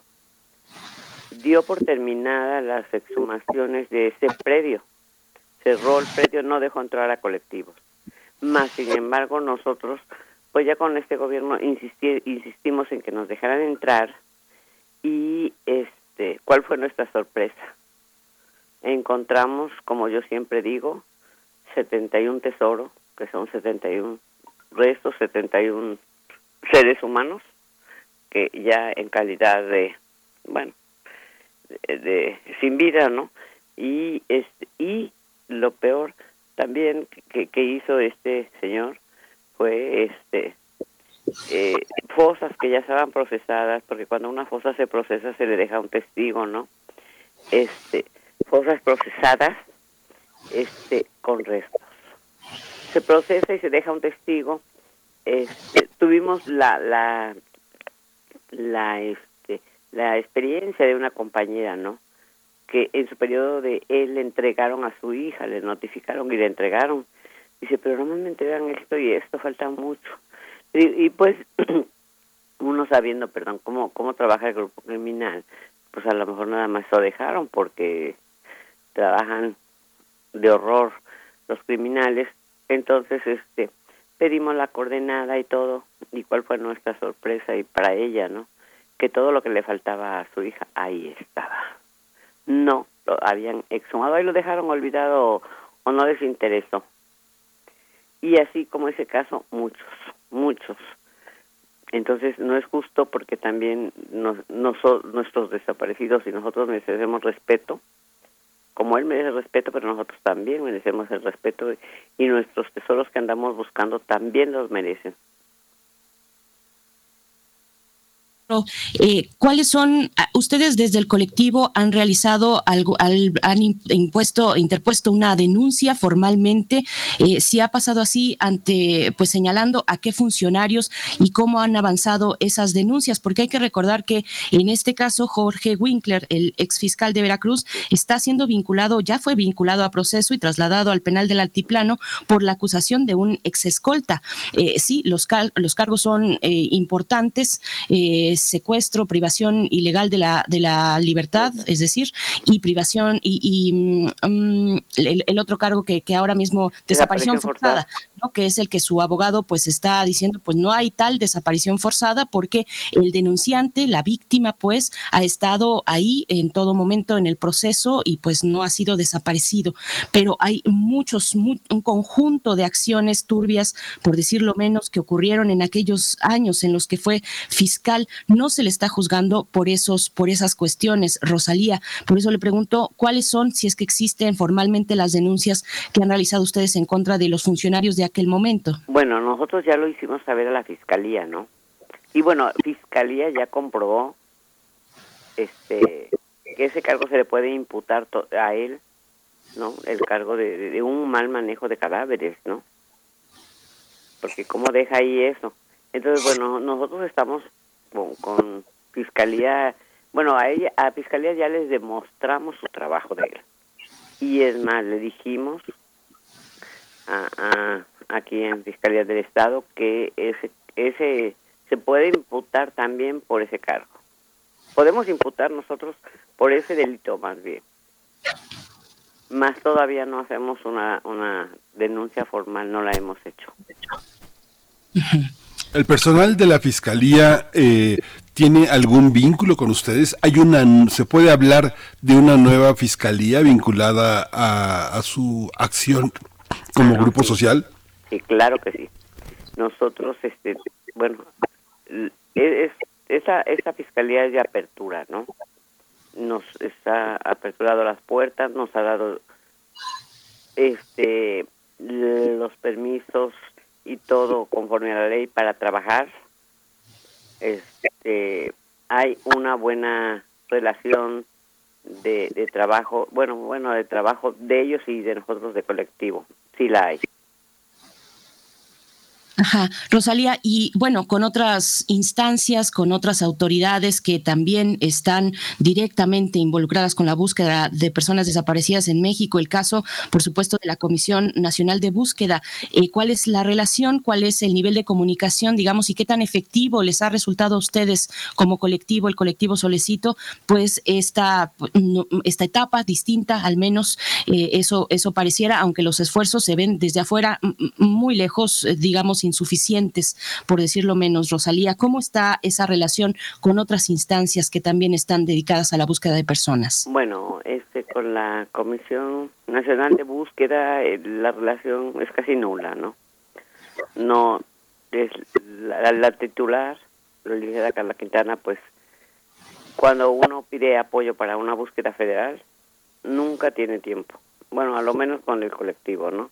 Yo no sé con los demás este hay más apoyo con la, con este, la comisión de búsqueda estatal. Esa siempre nos abre las puertas no pero con la nacional la mera verdad yo siempre he pedido bueno que nos presente su plan de trabajo no porque nunca ha presentado un plan de trabajo llevaba tres años. Nunca este era mal a ver las fotos que sale ahí tocando su guitarra, pero un plan de trabajo real, un apoyo real, un cambio real, no. Yo no lo veo. Esta, los colectivos tienen la suficiente fuerza como para participar en, la eh, eh, eh, para fincar responsabilidades a este ex fiscal Jorge Winkler tienen esa esa posibilidad están involucrados en el proceso acusatorio sí, sí, sí tenemos esa posibilidad. Sí tenemos, porque ya lo demostramos. Por decir, el hecho, como le comento, él trabajó al bolillo un, un, predio municipio de Alvarado. No dejó entrar a ningún colectivo, nada más él y su gente. Sale él, bueno, lo, lo destituyen y nosotros no quedándonos conformes con el trabajo que, que que hicieron, pedimos a esta nueva administración que nos dejara entrar, ¿no? Ellos nos decían, pero si es un predio que ya está este, eh, procesado, ¿no? Pero no tenemos confianza. Entonces, al fin de cuentas nos dejaron entrar con todos los trámites legales y este señor, como le comento, dejó 71 cuerpos que él los dejó en el camino, no los exhumó. O sea, ¿qué tipo de búsqueda hicieron? Eso es uno, miles de restos humanos. Y el caso que le, le comentaba de la compañera, que le entregan a su hija, le hacen la notificación, le hacen la entrega y, y, nos comenta, dice, es que, es que son muy pocos restos, ¿no? Yo todavía le digo, pues es que los delincuentes, este, así trabajan en una forma horrorosa, ¿no? Pero pedimos la, la coordenada y llegamos a esa fosa donde donde donde estaba su hija, donde estaba su hija, donde había estado su hija. ¿Y cuál fue nuestra sorpresa? Que todo lo que le faltaba a su hija, ahí estaba, o sea que exhumaron lo que quisieron hicieron, o sea, hicieron lo que quisieron. Eh, eh, bueno, desde ahí el trabajo. Luego el resguardo de los cadáveres. Por decir, policía científica en ese entonces, perdón, nos ayudó a, a este con los ADN de, de, de, lo que se encontró y este pero nada más se llevaba una parte del cráneo, ¿no? Y entonces este y lo demás se quedaba en, aquí en el puerto. Digo en Jalapa Veracruz. Y el, el, el, peor error también otro otro error ahí también se puede denunciar este entregan a una familia un, un, cuerpo. Y claro el, el, el cráneo sí era era este la confronta, pero el, el papá no conforme se fue a, este, peritajes independientes y todo el cuerpo no coincidía, solamente el cráneo. Y a la fecha hemos tenido muchos, este, tenemos muchos problemas, ¿no? En el colectivo, ¿no? Porque ellos se basaban en lo que decía policía este, científica de el este, del cráneo y dónde dejaron los demás, dónde los resguardaron ellos.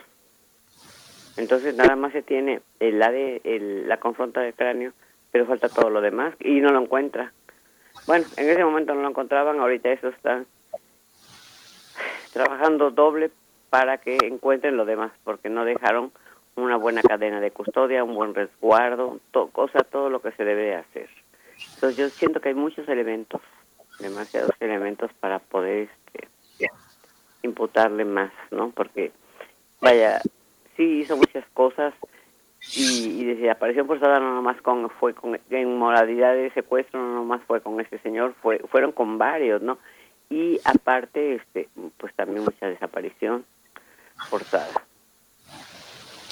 Rosalía, bueno, eh, lo sabemos, ustedes, las buscadoras han, y buscadores también, familias buscadoras han sufrido pues lo indecible, eh, como lo que nos narras, como lo que nos han narrado eh, en, en, medios, en este mismo espacio, compañeras tuyas han atravesado pues el, el, infierno, básicamente, y se han hecho especialistas además en muchas materias. Nos vamos acercando hacia el final de esta charla, Rosalía, y te pregunto cuáles son las exigencias que se mantienen por parte de ustedes, el colectivo Solicito, hacia las autoridades eh, por ejemplo, ¿qué otros exfuncionarios siguen en la impunidad para ustedes que han señalado y que falta todavía que se realice el trabajo judicial eh, correspondiente, Rosalía?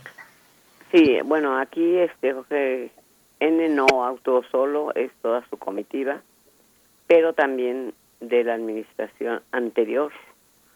Tenemos al, al, ex fiscal, a, a Bermúdez Urita, que ellos andan libres. Entonces la justicia sí nos debe, ¿no?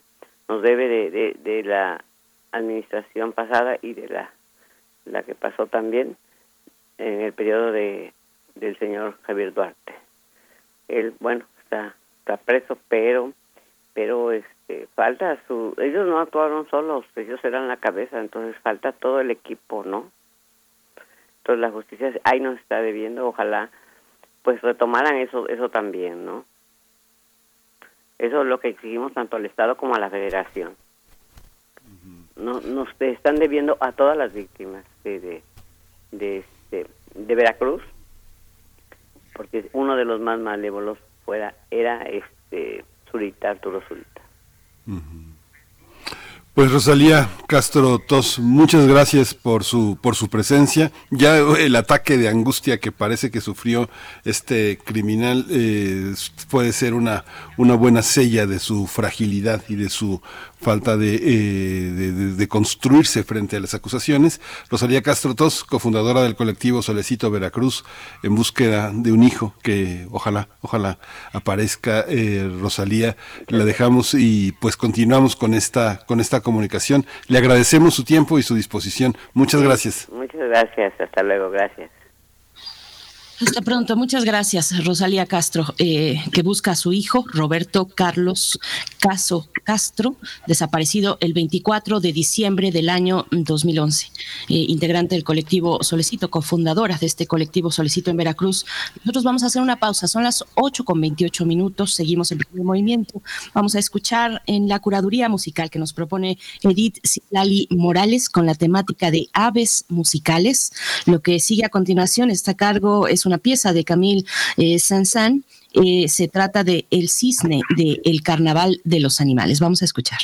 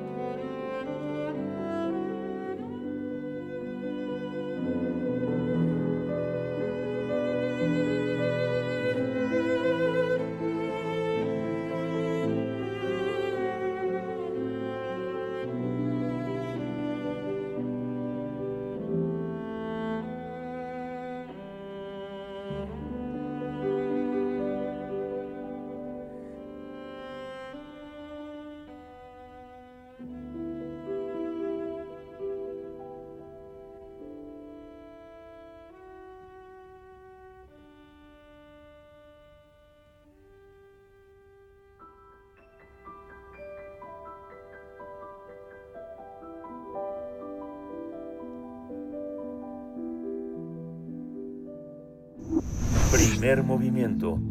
Hacemos comunidad con tus postales sonoras. Envíalas a primermovimientounam.gmail.com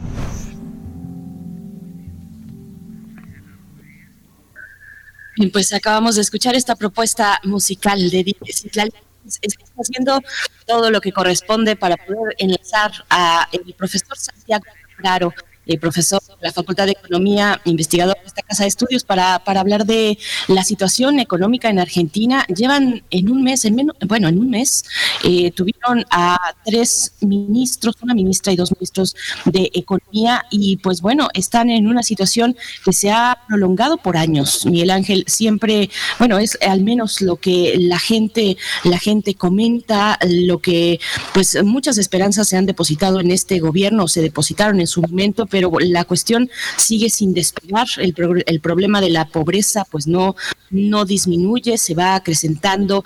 Eh, al menos un 40% de los argentinos se encuentran debajo de la línea de pobreza, según algunas mediciones, porque otras consideran un porcentaje mayor, Miguel Ángel. Así es que, bueno, Argentina sigue en esa, en esa condición muy adversa, eh, en medio además de los estragos que ha dejado la pandemia.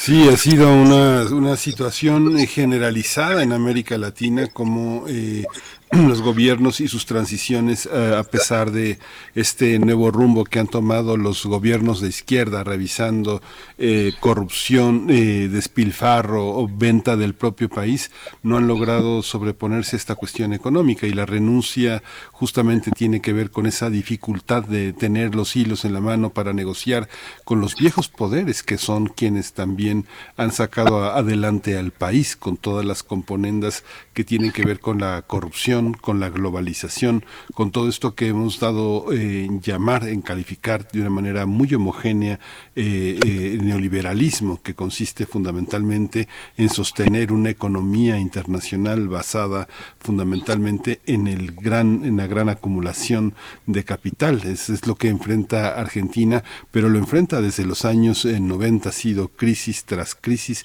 y es una, una, una cuestión pues prácticamente estructural. Alberto Fernández no ha tenido la oportunidad de hacer cambios eh, radicales porque también la sociedad argentina tiene una gran estabilidad institucional y dentro de esa institucionalidad está ese malestar estructural que prohija la, la, pobreza y la crisis económica periódica, ¿no? Así es, y bueno, ya, ya tenemos, ya está lista nuestra eh, nota internacional, así es que vamos para allá para hablar de esta situación. Vamos. Nota Internacional. Argentina vive una nueva crisis en su economía que está aumentando las tensiones en el país, pese a que semanas atrás inició la devaluación del peso argentino frente al dólar en el mercado informal y financiero. Esta, sin embargo, no se detiene. Incluso especialistas estiman perdón, una devaluación del peso argentino de al menos el 30% frente al dólar para septiembre. Además, los precios de los bonos del Estado se han desplomado ante el temor que continúa generando el aumento de la inflación, mientras que las acciones también sufrieron decesos. La volatilidad del peso argentino obliga a sus habitantes a ahorrar en dólares estadounidenses y estar atentos permanentemente al tipo de cambio y frente a los altos costos que se avecinan, los argentinos salieron a los supermercados a hacer compras eh, un poco de pánico, electrodomésticos y artículos eh, de primera necesidad que no caducan eh, de inmediato. Esta situación ha puesto en riesgo el futuro del acuerdo de renegociación de la deuda con el Fondo Monetario Internacional para reestructurar, reestructurar 44 mil millones de dólares, que es el monto de la deuda. En tanto, el organismo internacional aseguró que trabajará con los funcionarios argentinos a fin de reforzar la estabilidad macroeconómica y hacer frente a los profundos desafíos del país. La experta independiente de Naciones Unidas sobre obligaciones financieras internacionales y derechos humanos, Atilla Baris, inició esta semana una visita de 10 días a Argentina con el propósito de recoger información sobre este tema y discutir con el gobierno medidas que garanticen la inclusión de la perspectiva humanitaria en los asuntos fiscales. Bien, pues vamos a tener un análisis sobre la situación económica y social también de este país. Nos acompaña con este propósito el doctor Santiago Capraro, profesor de tiempo completo de la Facultad de Economía, investigador de la UNAM y miembro del SNI y un amigo del primer movimiento también. Doctor Santiago Capraro, como siempre, bienvenido. Muchas gracias por aceptar esta charla. No, muchísimas gracias a ustedes por comunicarse. Les pido unas disculpas a ti, eh, al equipo y al auditorio porque estaba en un estoy en un viaje, por eso no pude ver las llamadas al principio. no se preocupe, doctor. Muchas gracias. Muchos amigos argentinos eh, siempre bromean. Uno de los temas de las bromas argentinas han sido en los últimos 30 años la crisis periódica, las crisis recurrentes eh, económicas en Argentina. ¿Cómo se vislumbra hoy? Hay una, nueva, hay una nueva Argentina. Argentina tiene un nuevo rostro. ¿Por qué continúan todos estos procesos? ¿Cuáles son los indicadores que debemos de entender para comprender la situación, doctor? Sí, una, constante de, esta economía es la, es la crisis. Yo creo que refleja eh, tres restricciones que tiene em, Argentina, em, dos que son constantes y una que tiene eh, la particularidad de los últimos gobiernos. Estas tres restricciones son la política, la eh, económica y la eh, social. La restricción política, y esta es una novedad de los últimos años, es que no hay una figura fuerte dentro de los gobiernos. ¿En qué sentido? Que, eh, que la autoridad eh, del presidente sea licuado. y por eso no, en, en, países como los nuestros, y en este caso en particular en, en Argentina, cuando no hay eh, cuando el poder no está concentrado, eh, que son presidencialistas y el poder no está concentrado en, em, en una persona, es difícil tomar eh, es difícil tomar decisiones y eso se ha reflejado en la eh, imposibilidad de este gobierno de tomar las decisiones necesarias para estabilizar la, la economía. La restricción económica, que es la más recurrente, es, está, se refleja en la falta de dólares. Aquí nosotros eh, es, difícil imaginar para una economía como la mexicana qué significa la falta eh, de dólares, pero tenemos que eh, retrotraernos ¿sí? a la crisis de 1994, es decir, tenemos que transportarnos a otra época de la economía mexicana para entender lo que le está pasando a la economía argentina. En este sentido, em, tenemos una economía que eh, la mm, necesita eh, dólares para eh, poder funcionar. Y esos dólares los consigue solamente a través de su comercio exterior. Si su comercio exterior no es lo suficiente dinámico, suficientemente dinámico, ¿sí? Eh, y no puede producir los dólares necesarios para generar importaciones y para el pago de deuda, eh, eh, la economía entra recurrentemente en problemas. Y eso es lo que está sufriendo esta economía ahora. Necesita dólares y eh, no produce esa cantidad de dólares a través del comercio y tampoco a través, no lo puede, no los puede obtener a través de deudas con organismos internacionales o con el sector privado. Como no puede obtener esos dólares de, de, ninguna manera, tiene que retrotraer su nivel de actividad eh, económica en términos reales para eh, para eh, que la cantidad de dólares que puede producir comercialmente se adapte eh, de esta manera eh, a eh, las necesidades que tiene. Y la, la, la, tercera parte es la restricción social. ¿Por qué? Porque la, mm, la forma de hacer el ajuste ¿sí? no puede eh, caer en las espaldas de las mismas personas siempre. Y eso es lo que está ocurriendo en la actualidad. donde las personas que eh, con menores recursos son las que están pagando el costo de, eh, del ajuste. Entonces, yo creo que eh, Argentina está pasando por una encrucijada eh, muy compleja de entender, pero que se puede simplificar si tenemos en cuenta estas tres características, ¿sí? la restricción política, la eh, económica y la social. Doctor Santiago Capraro, bueno, ante esta situación, primero, bueno, en el mes de julio vimos desfilar a dos ministros de Economía, ahora se suma, se ha, ha nombrado el gobierno a este nuevo ministro que llaman superministro Sergio Massa. Eh, que tendrá a su cargo las carteras de economía, por supuesto, y también de desarrollo productivo y de agricultura, por lo que entiendo. ¿Quién es este personaje? ¿Qué se espera de él? ¿Se espera también que mm, pues se haga una devaluación, se dicte una devaluación del peso argentino ya con este ministro en su cargo? Bueno, em, Sergio Massa es una de las partes de, mm, del acuerdo político a partir del cual el Frente de Todos ganó las elecciones en 2019, y uno podría em, colocar a este a esta a esta fuerza, ¿sí? a la fuerza que representa Sergio Massa, eh, como un como el, ala hacia la derecha, ¿sí? o más hacia la derecha de eh, en el frente eh, en el frente de todos, o la parte más conservadora de el, del frente eh, del frente de todos. Eso por, por un lado. Entonces sería como un viraje del gobierno de Alberto Fernández hacia eh, una visión conservadora o hacia un personaje que los mercados financieros ¿sí? o que las personas que participan en el mercado financiero ven con confianza. Eso por, por un lado. La otra cuestión es eh, que, este personaje, Sergio Massa, concentra el poder que antes estaba eh, eh, repartido en varias eh, esferas, la esfera productiva, la esfera agrícola y, la esfera de hacienda. Ahora se concentran porque hay que tener poder para tomar decisiones. Y eso es importante desde mi punto de vista porque em, ante, esta, ante la inestabilidad que tiene Argentina, eh, la concentración del poder permitiría, ¿sí? en esta situación, estabilizar esta macroeconomía. Y la cuestión de la, de la devaluación es, es relativa. ¿Por qué?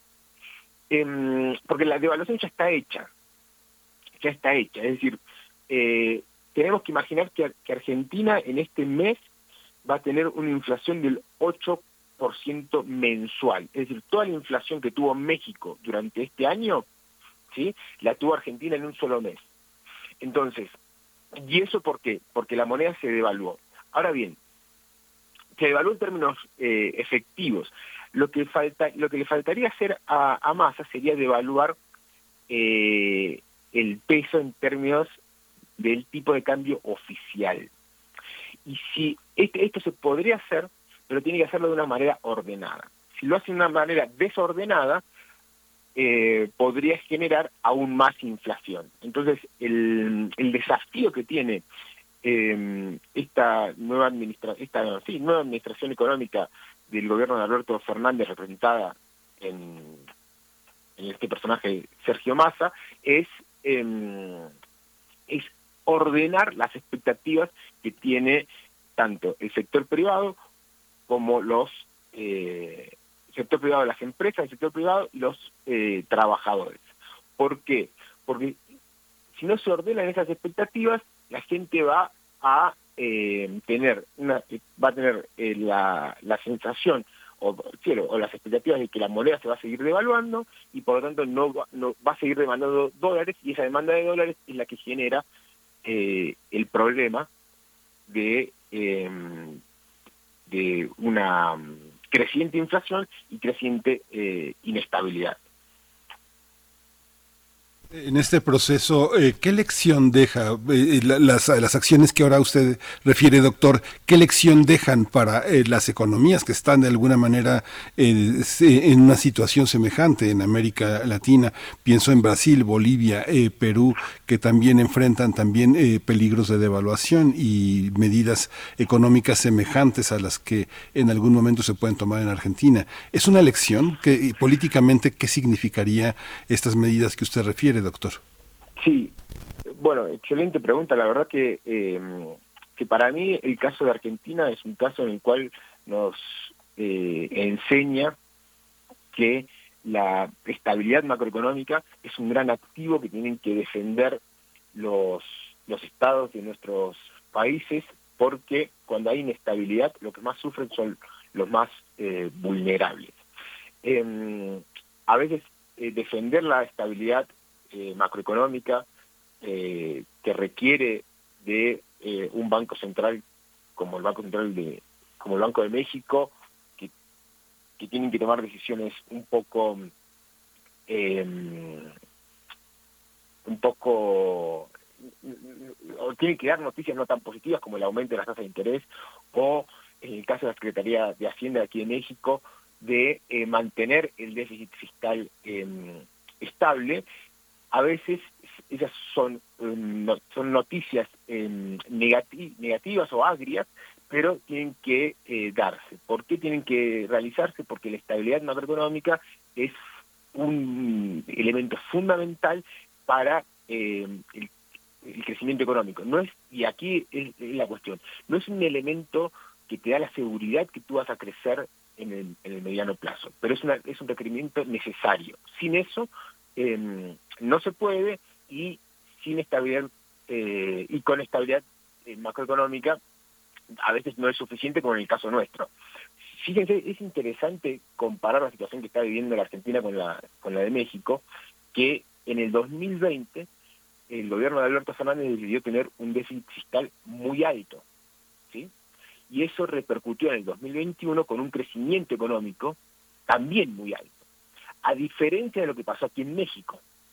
En México, el gobierno de, Andrés Manuel decidió tener un déficit fiscal pequeño en el 2020 y esto se reflejó en el 2021 con un crecimiento también pequeño.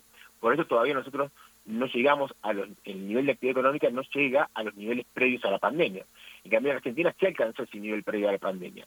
El problema es eh, la inestabilidad. Y eh, se llega a ese mismo nivel de actividad económica previo a la pandemia, pero con una inflación cada vez creciente. Y ese es el, problema que trae eso, es eh, que los ingresos no alcanzan, que hay más pobreza, hay más desigualdad.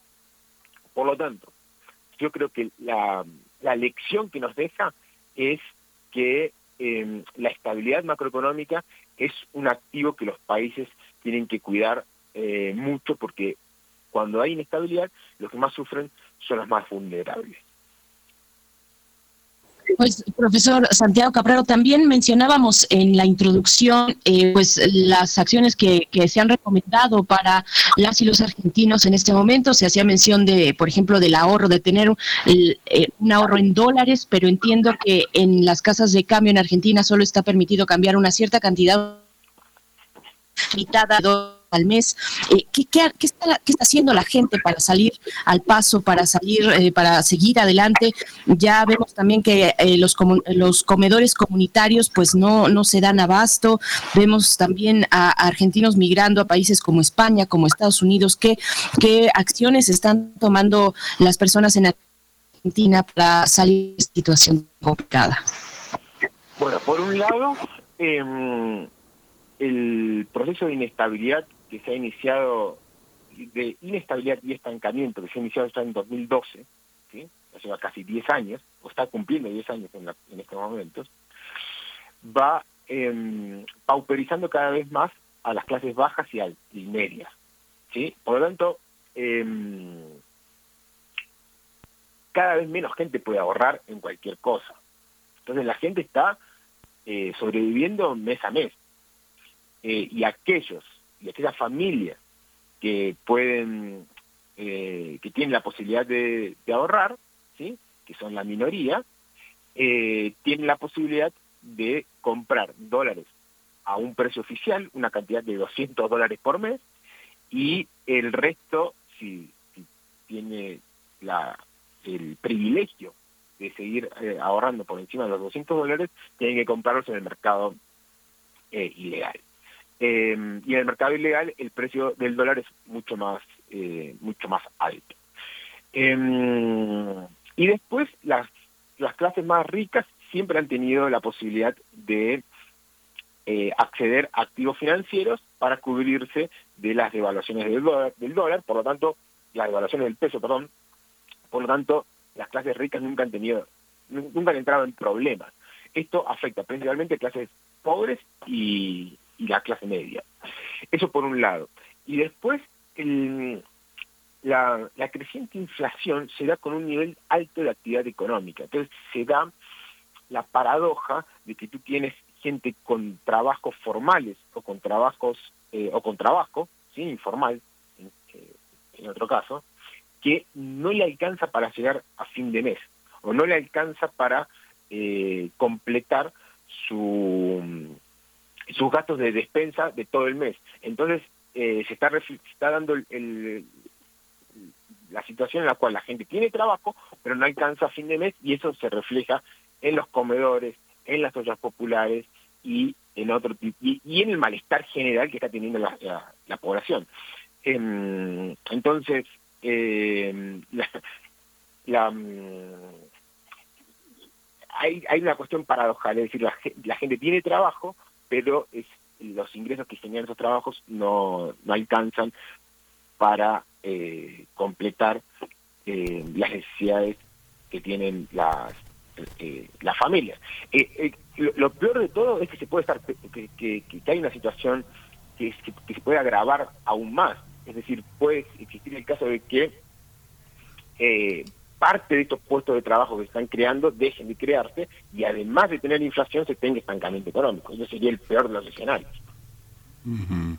Hay una, hay una este, eh, posibilidad de que la, la, banca acompañe estas crisis o los banqueros, eh, en, el caso de Argentina, eh, han, han, cerrado sus medidas de, de, auxilio. El crédito, de alguna manera, en estos procesos que hemos vivido en América Latina, ha solventado medianamente crisis enormes de, pues, de empobrecimiento muy graves. ¿Esta pasa en Argentina, doctor? Eh, bueno, el, lo que generan los procesos de inestabilidad inflacionarios, como lo que vive Argentina, es que el crédito desaparece. Uh -huh. ¿Por qué? Porque eh, se incrementa la incertidumbre.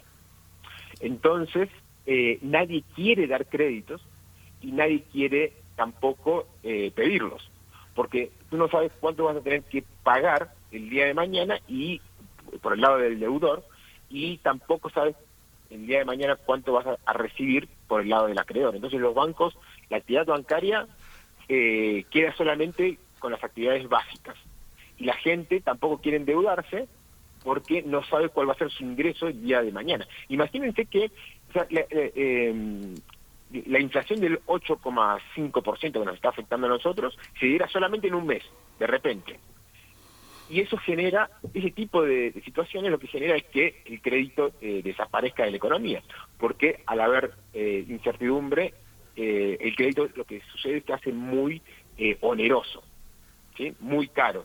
Por lo tanto, no es ni bueno tomarlo y tampoco y es muy riesgoso. Y, y, es interesante la situación de los bancos a nivel de, del Estado, ¿sí? Por, porque una de las funciones que tienen el sistema financiero en general de nuestros países es financiar al Estado. Y una apuesta que está haciendo el gobierno de Alberto Fernández por Sergio Massa es que este nuevo superministro sea la clave para conseguir un nuevo préstamo que le permita a Argentina eh, navegar estos próximos meses ¿sí? para salir de la coyuntura tan difícil financiera y económica que la que se encuentra el país. Pues, profesor, eh, doctor Santiago Capraro, muchas gracias por, por este panorama, por este análisis. Eh, nos quedan varios, varios elementos por ahí, la cercanía o no, posibilidad de tener un apoyo con respecto a Estados Unidos. Vimos que el ministro argentino de Relaciones Exteriores se ha reunido en el semestre anterior con, con su homólogo estadounidense Anthony Blinken. Pues está ahí esta situación. También me llamó la atención ver que una de las rutas que algunos pocos están empleando es utilizar Bitcoin, una criptomoneda también para tener aquí sus ahorros. Le agradecemos, eh, como siempre, doctor Santiago Capraro, profesor de la Facultad de Economía, investigador de la UNAM, por este tiempo y por esta mañana. Muchas gracias. No, muchas gracias a ustedes, le agradezco a, a su equipo y un, un, gran, un, gran, saludo a todo el auditorio que nos está escuchando. Y bueno, y seguimos en contacto para lo que ustedes eh, requieran sobre este tema que está afectando a Argentina. Muchas gracias, doctor. Pues nosotros nos despedimos con música, con el concierto para flauta y orquesta El Yardelí, ¿no? Es el primer movimiento alegro de Antonio Vivaldi en esta ilustración de un canto del jilguero que se distingue por las notas de esta flauta solista. Vamos a escuchar.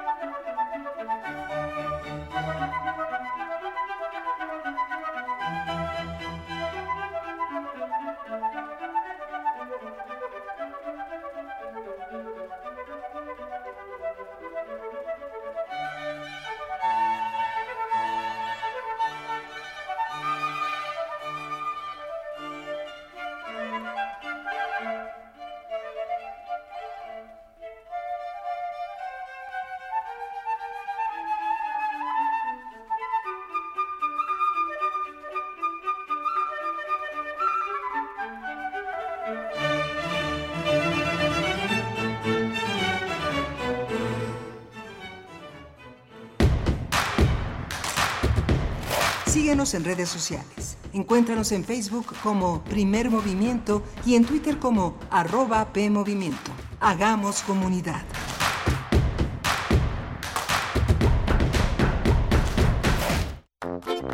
¿Sabes qué tienen en común? El polvo de una estrella durmiente, el moco de King Kong o el enano más alto de todos. Pues que a todos los puedes encontrar en la radio. Solo tienes que decir las palabras mágicas.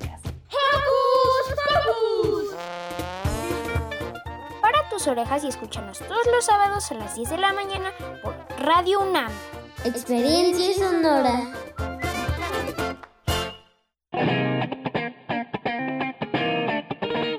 Este es el sitio donde se intersecta toda la música. Toda. Intersecciones. Encuentros de la fusión musical. Todos los viernes a las 21 horas por el 96.1 de FM. Radio UNAM.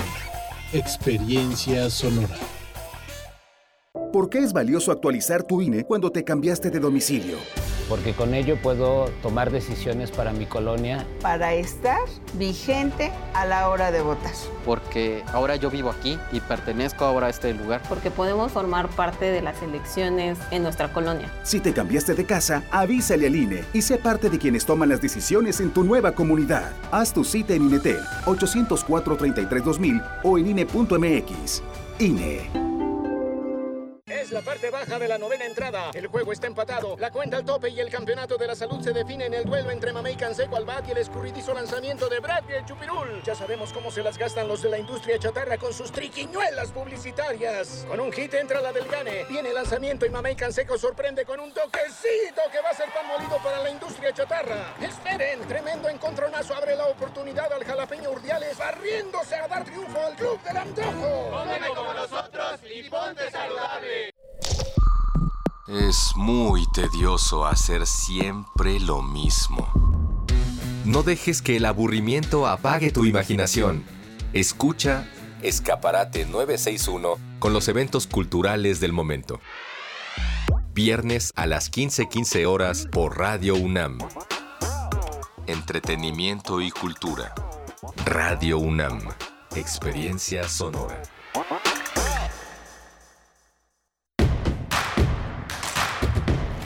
Encuentra la música de primer movimiento día a día en el Spotify de Radio UNAM y agréganos a tus favoritos.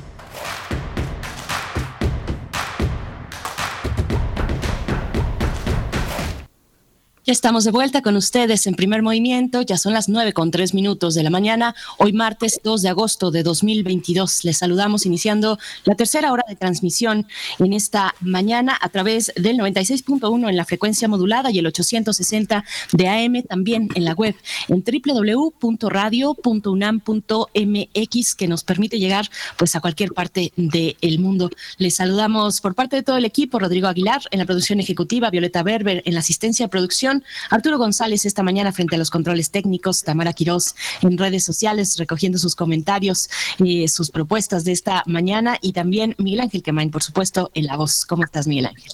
Hola, Berenice, buenos días, buenos días a pues a todos, pues a todos, eh, a todos los eh, que radioescuchas que nos acompañan. Este, hemos estado con una mañana muy interesante, con una curaduría musical que acompaña y alegra esta, esta mañana con las aves de la curaduría de Ditzitlali Morales, que ha seleccionado toda una serie de piezas que distintos eh, músicos, compositores y orquestas, esfuerzos orquestales hacen posible para traer este vuelo musical que es parte de su curaduría, las aves, los jilgueros, las palomas, todo este mundo de, de posibilidades, incluida la modesta la modesta gallina.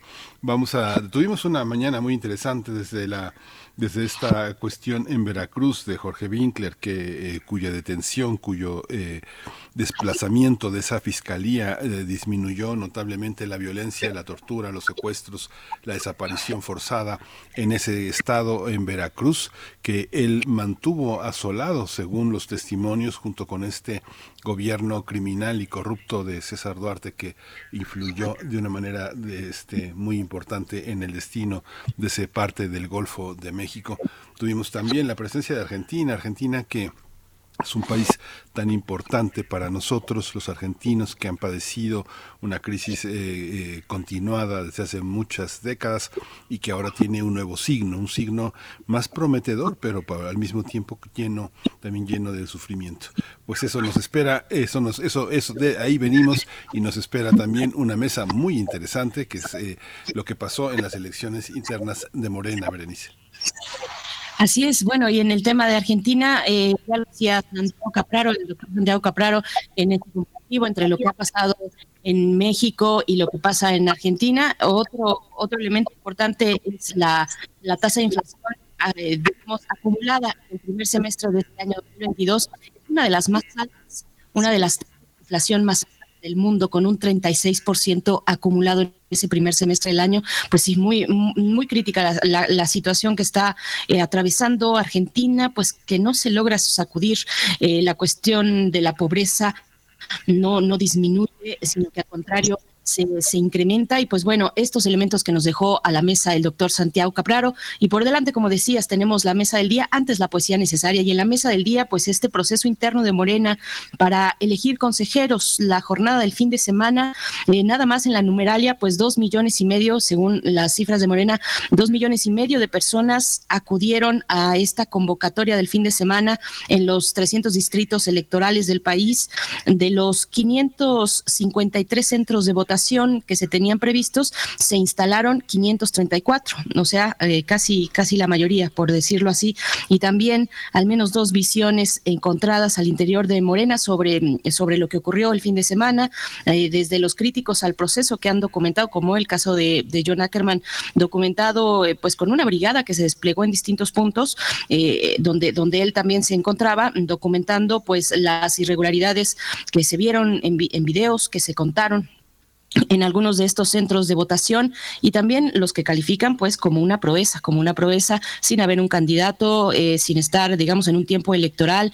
Eh, esta, este logro de Morena como partido político eh, de cuatro mil morenistas, perdón, de cuatrocientos mil morenistas que estaban afiliados y, que, y que son pues las cifras que tiene el INE, cuatrocientos mil morenistas ya estaban afiliados, se suman dos millones cien mil para dar un total de dos millones y medio, que es lo que logra Morena también en este proceso en, eh, como participación y como afiliados, Miguel Ángel. Así es que, bueno, muy interesante lo que ocurrió, cómo se profita este momento y muchas críticas también para el presidente del partido, Mario Delgado. Pero bueno, ahí estaremos mm, conversando sobre todos estos elementos y más eh, con el doctor Edgar Ortiz Arellano, profesor del posgrado de la Facultad de Contaduría y Administración, académico del CESNAF, y también con el doctor Alberto Asís Nasif, investigador del CIESAS, especialista en temas de democracia, procesos electorales y análisis político, Miguel Ángel. Sí, pues va a ser muy interesante. Pues vámonos a la poesía para arrancarnos ya con esa mesa. Vamos para allá. Es hora de Poesía Necesaria. Hoy la poesía necesaria está dedicada a uno de los grandes poetas eh, franceses, eh, Luis Aragón. Luis Aragón, que hace 40 años dejó de estar entre nosotros. Este año se cumplen 40 años de su muerte en diciembre. En diciembre fue el mes en el que, en el que partió. Nació en 1897, en la aurora del siglo XX, uno de los grandes poetas, una de las grandes figuras que fundó el surrealismo junto a André Breton, a Philippe Soupeau, eh, miembro del Partido Comunista francés hasta su muerte, un luchador que formó parte de la resistencia que participó en, la, en, la, en, esta, en este recorrido eh, que se hizo en octubre del 36 para defender junto con la Alianza de Intelectuales Antifascistas para la defensa de la cultura, la revolución, la, la guerra civil en España, que fracasó, pero que bueno, él mantuvo firme. Es un gran poeta, un poeta que eh, a partir de los años 40 le dedica una serie de libros a su esposa, el Satriolet, el Satriolet de origen ruso, una pareja eh, pues de toda, de toda, de, todo, de todo su amor, tres libros, Elsa, Los ojos de Elsa, Loco por Elsa. Ella fue hermana de Lilia Brick, que fue la la, la, la, amante, la pareja de Mayakovsky, este gran poeta ruso. Todos tenían en común la lengua rusa como su, como su patrimonio. Lo voy a acompañar con eh, una, una, pieza de Leo Ferré que está aquí eh, en el disco que se llama Les Chansons de Aragón, que son las canciones de Aragón, que es una joya, hay que consultarla en la página que tiene Leo Ferré, leoferré.com. Ahí están las canciones de Aragón, son 13 canciones. Ya no está el disco, ya no existe, esta forman parte de una de un álbum, de una de una de un paquete que se llama La Edad de Oro integral de 60 a 67, donde están todos estos arreglos que eh, acompañó Bartlemy Rosso y, en la guitarra y Jean Cardón en el acordeón. Es un disco realmente extraordinario y hoy vamos a tener la oportunidad de escuchar eh, Tú no regresarás, eh, una canción muy política, como todas las de Leo Ferré que eligió de Aragón. Así que bueno, vamos a escucharla al final de la poesía. Este poema dice así.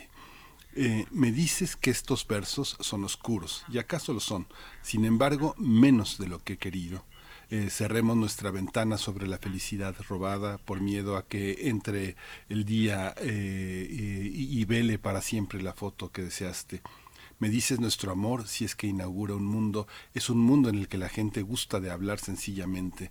Deja ya Lancelot, deja la tabla redonda, Ireo, birmana, exclamoyonda, que por espejo tenía una espada deformadora. Lee el amor en mis ojos y no en las sombras. No trastornes tu corazón con antiguos filtros. Las ruinas a mediodía son solamente escombros. Esa es la hora en que tenemos dos sombras para mejor estorbar el arte de los románticos. ¿Tendría acaso la noche más encanto que el día? Vergüenza para aquellos que ante el puro cielo no suspiran, vergüenza para aquellos que un niño de golpe no desarma, vergüenza para aquellos que no tienen lágrimas, para un canto callejero, una flor en los prados. Tú me, tú me dices, si tú quieres que te ame y te ame, es preciso que ese retrato que vas a pintarme tenga como un verde nido sobre fondo de crisantemo, un tema escondido en su tema, y une al amor el sol que ha de venir.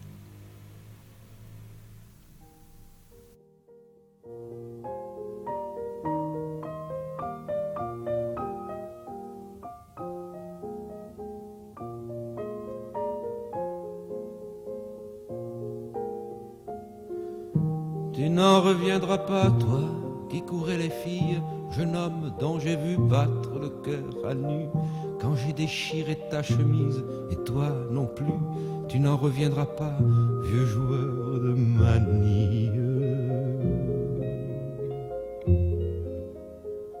Qu'un obus a coupé par le travers en deux, pour une fois qu'il avait un jeu du tonnerre et toi, le tatoué, l'ancien légionnaire, tu survivras longtemps sans visage, sans yeux.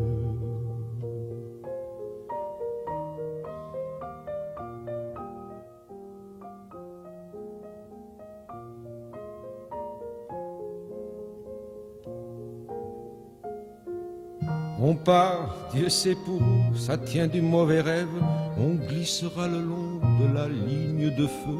Quelque part ça commence à n'être plus du jeu, les bons hommes là-bas attendent la relève. Roule au loin, roule le train des dernières lueurs, les soldats assoupis que ta danse secoue, laissent pencher leur front et fléchissent le cou, cela sent le tabac, la laine et la sueur.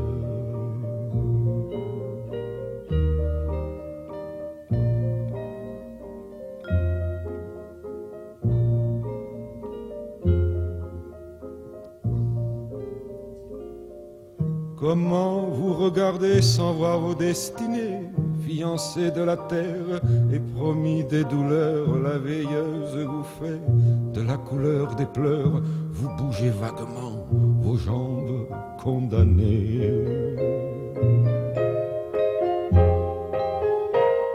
Déjà la pierre pense où votre nom s'inscrit. Déjà, vous n'êtes plus qu'un mot d'or sur nos places. Déjà, le souvenir de vos amours s'efface. Déjà, vous n'êtes plus que pour avoir péri.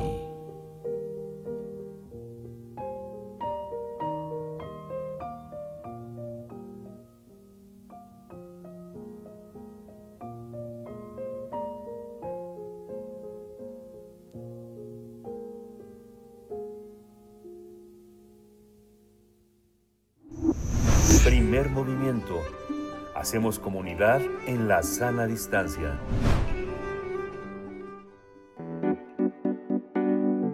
La mesa del día. El fin de semana, el partido Movimiento de Regeneración Nacional, Morena, realizó su proceso interno para la elección de consejeros estatales.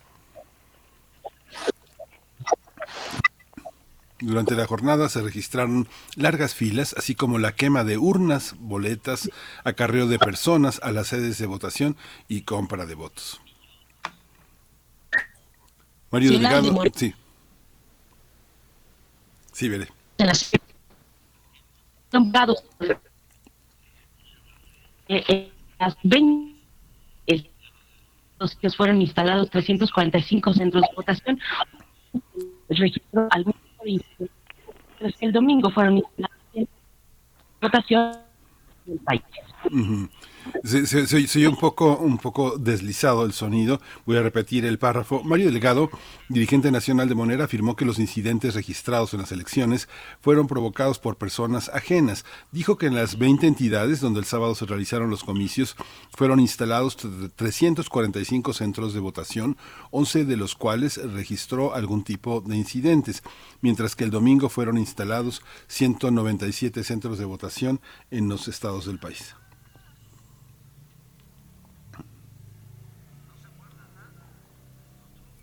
Tenemos algún tipo de problema, un poco de problema con la transmisión de Berenice que está haciéndola por internet, así que voy a terminar la lectura y la presentación de nuestros invitados para, ah, para eh, en lo que ella se pone al corriente con su conexión. Mario Delegado aseguró que no permitirán las prácticas de otros partidos. Añadió que donde haya pruebas de irregularidades se va a anular la, eh, la elección eh, de la votación del distrito. Andrés Manuel López Obrador aseguró ayer que hubo una participación masiva en la elección de los integrantes del Consejo Nacional de Morena y dijo que los incidentes denunciados se presentaron en muy pocas casillas. Vamos a analizar todo este proceso interno de Morena para elegir consejeros y estamos acompañados con una, una, gran compañía. Estamos con el doctor Edgar Ortiz Arellano, él es profesor del posgrado en la Facultad de Contaduría y Administración, es académico del CESNAP y socio presidente de Bismare Consultoría, especialistas en estudios electorales. Eh, muy buenos días, Edgar Ortiz. Muchas gracias por estar con nosotros.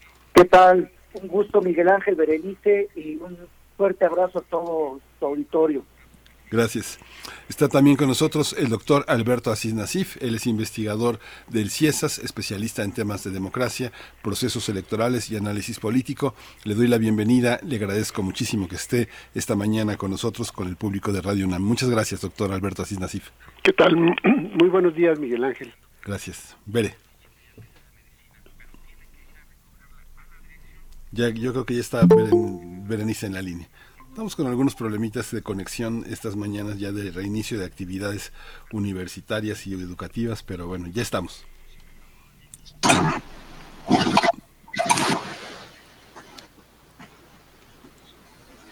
Berenice.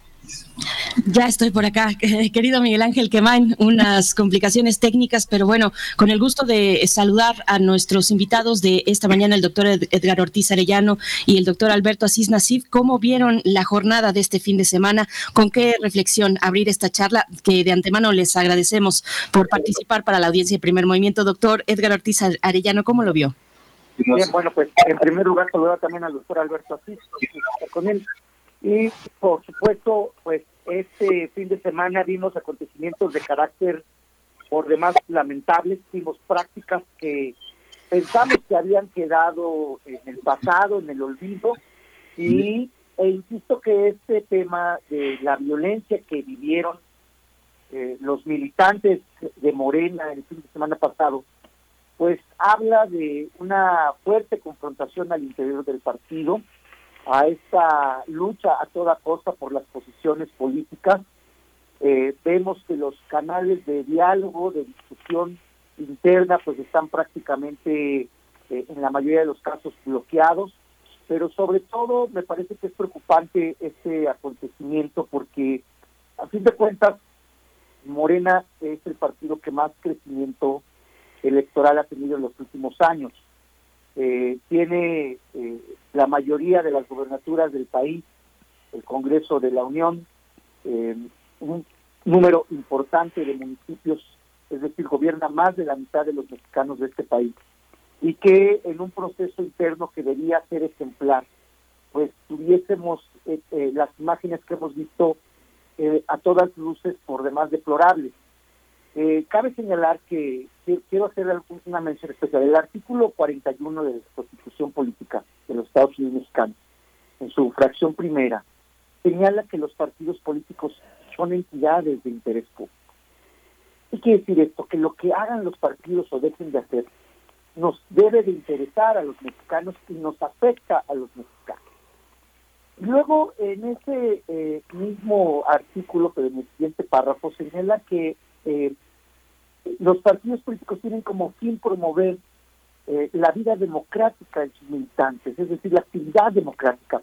Y lo que vimos con todas estas prácticas, eh, insisto, por demás lamentables, pues eh, no, no abonan en lo absoluto el cumplimiento de la ley de la Constitución, ni abonan a que realmente este partido pueda generar procesos institucionalizados, ordenados, disciplinados, que le ayuden a mejorar los fines para los cuales están constituidos los partidos políticos. Insisto, los partidos políticos son un asunto de interés público, o sea, nos importan a todos los mexicanos, porque a fin de cuentas a través de ellos construimos gobierno. Y el gobierno afecta las vidas de las personas de manera importante. Entonces, que un partido que eh, la población de alguna de otra manera, más allá de las filias o las fobias, pues le ha dado altos márgenes de confianza al otorgarle importantes posiciones de gobierno, eh, que haya tenido este comportamiento tan antidemocrático, pues eh, nos eh, señala un síntoma o, varios síntomas de algo que está sucediendo y que obviamente se enmarca en el proceso electoral hacia el 2024. Doctor Alberto Asís Nasif, ¿cómo lo ve usted? ¿Con qué iniciar? Sí, creo que en primer lugar, bueno, saludo a Edgar y, Saludo a ti, Berenice, que no te había saludado. Eh, me parece que habría que revisar un poco el tipo de, de partido que es este eh, movimiento partido Morena, que de alguna manera es un partido muy nuevo, que tiene su registro apenas en 2014 y que tiene una historia muy muy corta y muy exitosa en términos electorales. Y entonces este proceso que vimos el fin de semana, eh, de alguna manera está tratando de poner eh, como las bases para un congreso que quieren hacer en septiembre, un congreso que se había eh, retrasado, que se había rezagado por cuestiones internas de procedimiento, por la pandemia, por otros factores, y que de alguna manera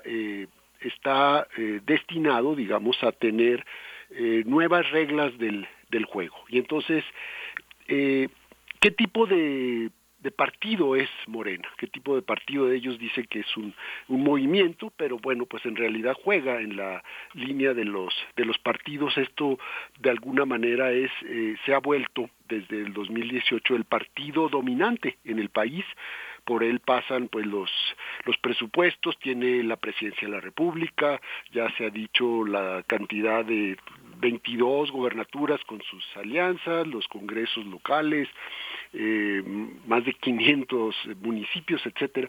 O sea, es el partido que domina, digamos, el, el escenario y entonces cuando realiza un proceso interno como el del fin de semana, pues eh, llama la atención lo que lo que sucedió ahí y llama la atención precisamente porque el discurso y la narrativa sobre la transformación, pues no ha llegado a esa a esa parte, digamos, de la organización partidista, de la 4T, eh, vemos que la lucha por el poder sigue siendo eso, la lucha por el poder en donde se vale casi todo para poder lograr los, eh, los objetivos. Y entonces hay puntos eh, importantes, digamos, del, de la movilización, de que fueron casi entre dos y medio y tres millones de personas que participaron, en fin, pero pues que las estructuras territoriales dominaron, digamos, y esto quiere decir que las autoridades eh, los gobernadores, la eh, jefatura de gobierno en la Ciudad de México, etcétera, los diferentes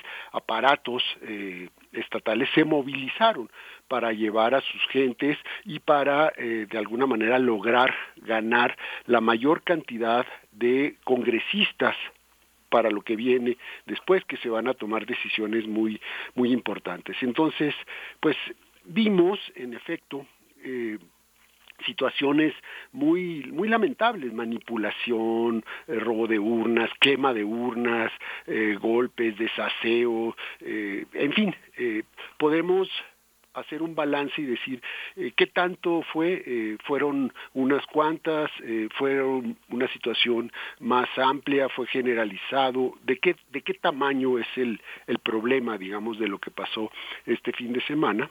Y entonces vemos que de alguna manera pues Morena está en la misma sintonía de otros partidos en donde la democracia interna pues no es un bien eh, cultivado archivable, no es un bien importante, no, es, no tienen un capital importante de democracia interna. Y el proceso para elegir, digamos, estos congresistas para eh, septiembre, pues de alguna manera estuvo lleno de, de trampas, estuvo lleno de eh, situaciones muy, muy lamentables. Ahora, ese es el, el, primer elemento. El segundo elemento tiene que ver de alguna manera con eh, cómo podemos valorar, digamos, lo que ha pasado en el país en términos electorales. Hace mucho que no veíamos este tipo de, de situaciones en una en una elección es una elección interna de un de un partido y entonces valora uno lo que tiene el Instituto Nacional Electoral no o sea esto no sucede con las elecciones del Instituto Nacional Electoral lo sucede de forma mínima en donde los ciudadanos en las mesas de casilla organizan los procesos hacen los cómputos llenan las actas etcétera etcétera. Es cuando no hay esta autoridad digamos este arbitraje pues sucede esto y no es una novedad, digamos, en Morena, la herencia que tiene, que viene desde el PRD cuando hacían elecciones internas, pasaba cuestiones muy similares. Un grupo le hacía trampa a otro grupo y eh, se ensuciaban las elecciones y duraban meses en litigios. Esto pasaba en el PRD y esto está volviendo a pasar, digamos, en Morena, porque una gran parte del PRD pues se pasó a Morena, además de otros eh, eh, militantes de, partidos del PRI, del PAN, de, otras eh, asociaciones y organismos. Entonces, eh, vemos en términos generales, creo que un problema de estructura y un problema de cultura política que es muy, muy relevante, porque de alguna manera cuando está el partido en sus términos eligiendo un proceso como este, bueno, pues eh, lo que sale a relucir son precisamente estas eh, estas expresiones y estas prácticas, que es lo que está ahí. Si no hay un arbitraje eh, autónomo, externo, importante, que marque las reglas y que defina y que haga una serie de, de operaciones para que no suceda, pues va a surgir esto, es, es lo más eh, lo más evidente de lo que vimos el, el, domingo y no debe no debe de extrañarnos cuando hay eh, este tipo de, de, manifestaciones. Creo que esto sería como para para iniciar el, el debate. Sí. Esta, este tema, eh, doctor Edgar Ortiz Arellano, tiene que ver con los eh, liderazgos eh, conectados con las aspiraciones a 2024 eh, y qué tanto está alejado de la construcción patrimonial de un, de un partido que puede sostener el futuro de la participación política ciudadana en, en, el México venidero. ¿Cómo, ¿Cómo ve esta relación entre el patrimonio político del partido y el trabajo para una próxima elección? Miguel Ángel, eh, efectivamente esta lucha ya polarizada al interior de Morena se inscribe en la lucha por la presidencia de la República.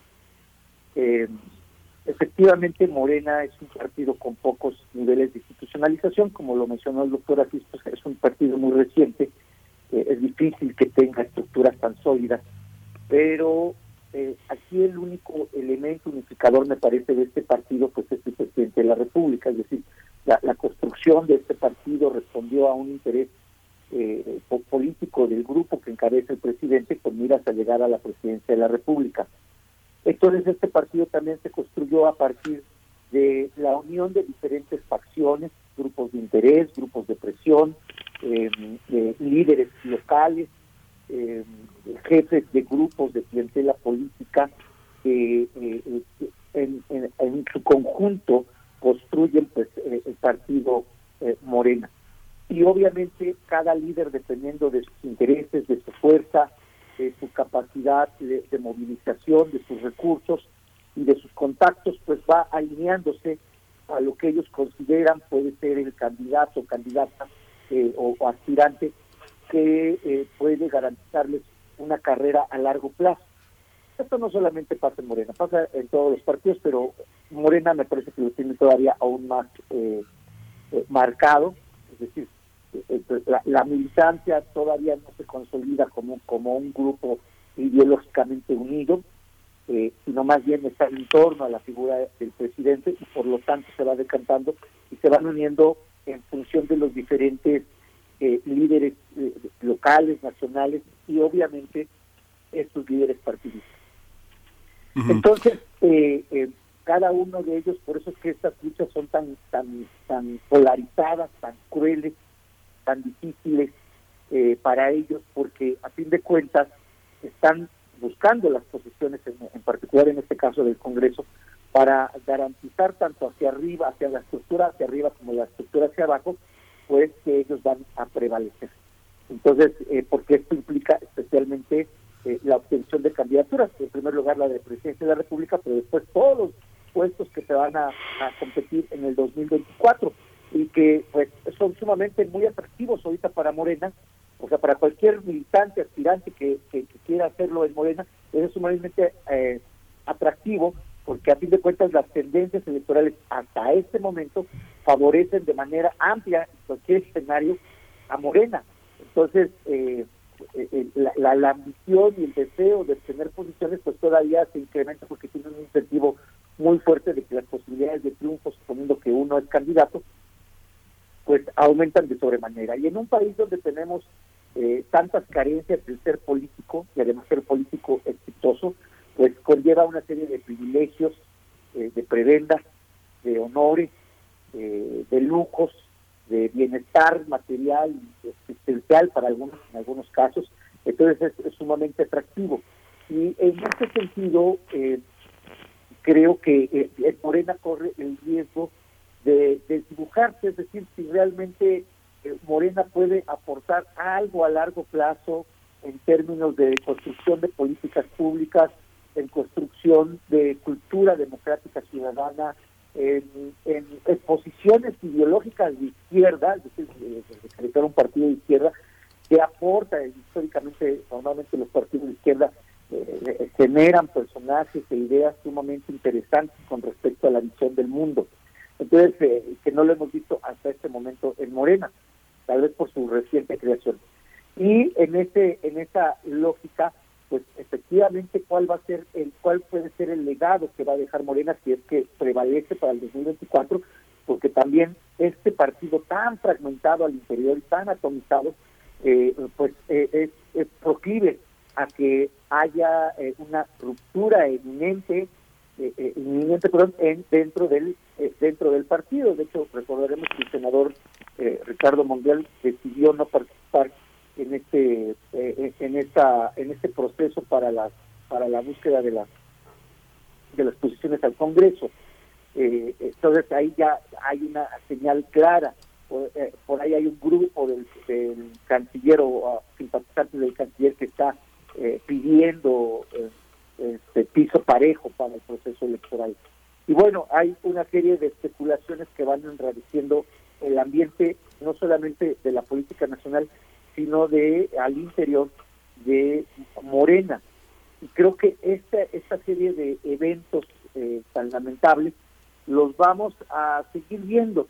Y efectivamente vemos que la ley, la, la ley, los, eh, las normas que rigen a los partidos políticos eh, cuando cuando empezó todo este asunto de, del proceso para la elección de los congresistas eh, estaba yo revisando la ley general de partidos políticos por ejemplo en el artículo 25 pues dice claramente que en, el, en la ocasión en el apartado A dice que eh, los partidos deben de conocer sus actividades dentro de los cauces legales y ajustar su conducta y la de sus militantes pues, a, las normas y a los principios democráticos. Y luego el inciso B menciona que debe de abstenerse de recurrir a la violencia y a cualquier acto que tenga por objeto o resultado alterar el orden público. Bueno, pues eh, esta, estos estos eh, lineamientos que marca la ley general de partidos políticos pues se queda en el en eso en la en la tinta en el en el papel o en la pantalla eh, porque a fin de cuentas lo que prevalece todavía en nuestro sistema político pues es el pragmatismo es el pragmatismo político, no solamente en el caso de Morena, sino en, el caso de todos los partidos, pero ahorita por la por el gran incentivo que tiene eh, Morena de ser candidato, precandidato a alguna posición, pues obviamente enrarece todavía aún más el ambiente complica las condiciones de, democracia interna, que también efectivamente los partidos políticos en general no se caracterizan por ser muy democráticos al interior, mm. sino más bien se mueven como como como un patrimonio, las facciones controlan a los, a los partidos como si fueran un, un patrimonio de carácter personal. Entonces, eh, quizás lamentablemente vamos a seguir viendo este tipo de, condiciones y de situaciones que está viviendo Moreno. Doctor Asís, Nasif, eh, eh, ¿cómo, eh, ¿qué papel en esta, en esta cercanía ya al abandono aparentemente de la política del presidente tendría que tener frente al partido que él fundó? De alguna manera, él es uno de los, es el corazón más fuerte de Morena. ¿Tendría que tener en este momento un papel? La ley lo, lo restringe, pero ¿Hay una posibilidad de que él tenga alguna fuerza eh, rectora en el partido? ¿Es, es, evidente o no? Bueno, me parece que el, el presidente de la República está, eh, como él mismo dijo, eh, al margen eh, aparentemente no de lo que sucede en el en el partido él pidió permiso se distanció por su cargo y entonces no está de alguna manera en la en los tejes y manejes de lo que es la militancia partidista. Sin embargo, me parece que él es el que tiene eh, las eh, las decisiones más importantes en el partido y los hilos. Entonces, lo que vimos el fin de semana es, eh, de alguna manera, también la lucha de los grupos internos de Morena y de los precandidatos que están ahora eh, placeándose por el por el país en busca de la candidatura presidencial y en una cadena más o menos eh, continua en búsqueda de las otras eh, candidaturas, eh, las gubernaturas del año que entra, el, el, Congreso que viene en el 2024, en fin, hay este, cientos de cargos que se van a que se van a elegir y en ese sentido vemos el reacomodo de los grupos y la lucha interna de cada uno de estos grupos por poner a sus congresistas, porque en estos eh, espacios de decisión se van a llevar a cabo, se van a tomar eh, acuerdos que van a afectar, digamos, el rumbo de eh, no solo del partido, sino eh, quiénes van a ser los operadores, quiénes van a ser los actores, los candidatos en último término. Y entonces me imagino que el mismo presidente de la República está eh, reivindicando un poco el método de elección y está diciendo, bueno, si esto sucede para elegir congresistas, imagínense lo que puede suceder en una elección interna que sería, eh, vamos a decir, unas primarias, sería el método más democrático, eh, pues se sacarían probablemente hasta los ojos ahí entre los diferentes grupos. Entonces, qué bueno, me imagino que estará pensando el presidente, que lo vamos a hacer mediante una encuesta y eso le permite, eh, mayor o menor medida, un manejo más eh, más directo, digamos, de lo que va a ser la, la asociación presidencial para, eh, para Morena y para la candidatura de Morena, ¿no? Porque van a ser, ya dijeron, dos encuestas, etcétera, pero siempre hay ahí márgenes sobre estas encuestas que muchas veces son encuestas misteriosas que no se conoce muy bien cómo se hicieron, la metodología, cómo se procedió, en fin, entonces ahí hay margen de maniobra. Tengo entendido también que va a haber eh, un cambio de estatuto del partido y aquí pues son las reglas con las que van a con las que van a operar. Eh, Morena viene de una historia muy reciente en los últimos años en donde la, la misma presidencia de Delgado, de Mario Delgado, fue eh, a, partir de una serie de anomalías, eh, de, que, de violaciones de los estatutos mismos, empezando por el mismo presidente de la República que dijo este, que se haga a través de una encuesta.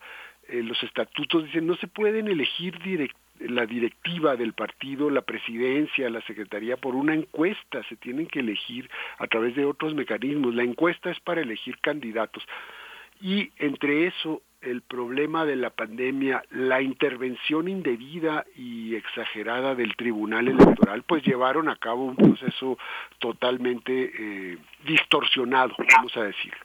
Y eso le resta legitimidad a la actual eh, elección de, de Morena. Y entonces, eh, bueno, pues lo que pasó este fin de semana, pues es otra expresión más, digamos, de una de una institución que no acaba de lograr los niveles de institucionalidad interna necesarios, ¿no? Para llevar a cabo estos estos procesos. Si uno pone ya en la balanza el el proceso de elección dice, bueno, es, es, una elección interna para elegir a las personas que van a representar, digamos, al partido, a, la base eh, militante en ese Congreso no es tan eh, no debería ser como tan eh, tan grave y no debería haber llevado a este tipo de excesos ¿no? y de violaciones a la, a la normatividad.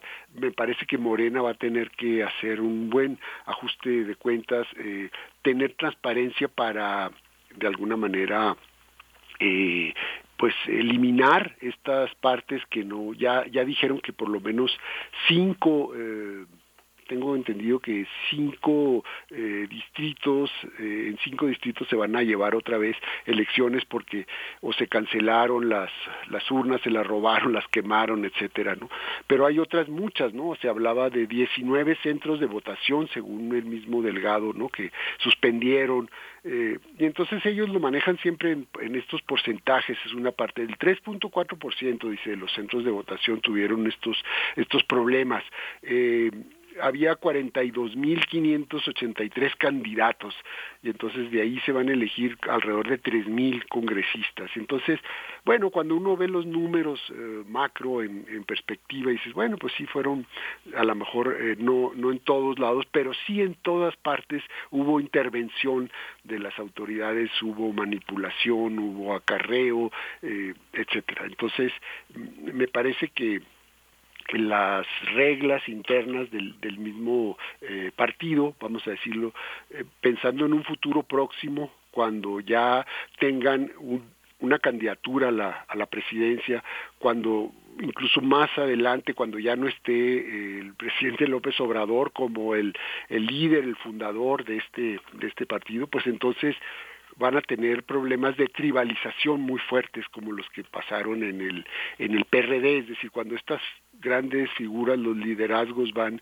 eh, desapareciendo, pues entonces eh, los que siguen, digamos, en el escalafón se van a hacer garras para quedarse, digamos, con el con el aparato, con los recursos, con los puestos de elección popular, en fin, no, este es eh, el, el, problema que, que se va que se va a enfrentar. Por lo pronto ahorita, pues están suficientemente fuertes, digamos, eh, como para poder superar este este conjunto de, de, temas. Me parece que van a salir vamos a ver cómo salen de su de su congreso eh, nacional eh, los comités directivos la elección o ratificación del comité ejecutivo etcétera. Todos estos procedimientos me parece que todavía van a estar como eh, aceitados y cimentados por la fuerza de la presidencia de la República.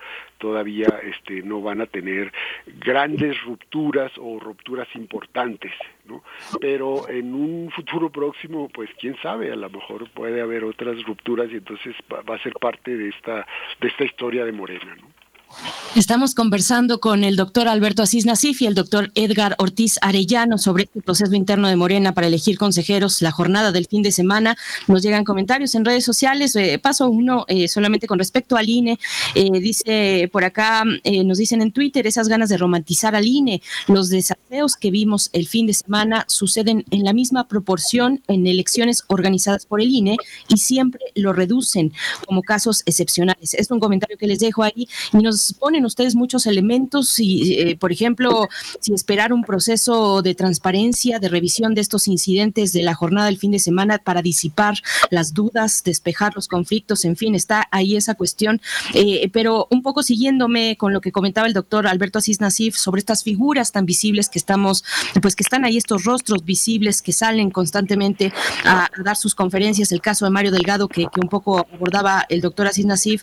Eh, le pregunto, doctora Ortiz, Ortiz ¿cómo ve el desempeño de Mario Delgado, eh, presidente del partido? También un rostro muy visible, eh, el Citlali Hernández, morena de origen, ¿no? Eh, que, que, pues se supone representa a los cuadros más jóvenes en el partido. ¿Cómo, cómo ve estos, pues el desempeño, tal cual el desempeño de Mario Delgado, cómo calificarlo en este proceso, en estas jornadas, también en lo que ha ocurrido en el Estado de México, que ya hemos hablado con usted recientemente, pero ¿cómo ve a estas, a estas figuras? el desempeño del presidente del partido, Mario Delgado, pues eh, creo que en estos momentos deja mucho que desear.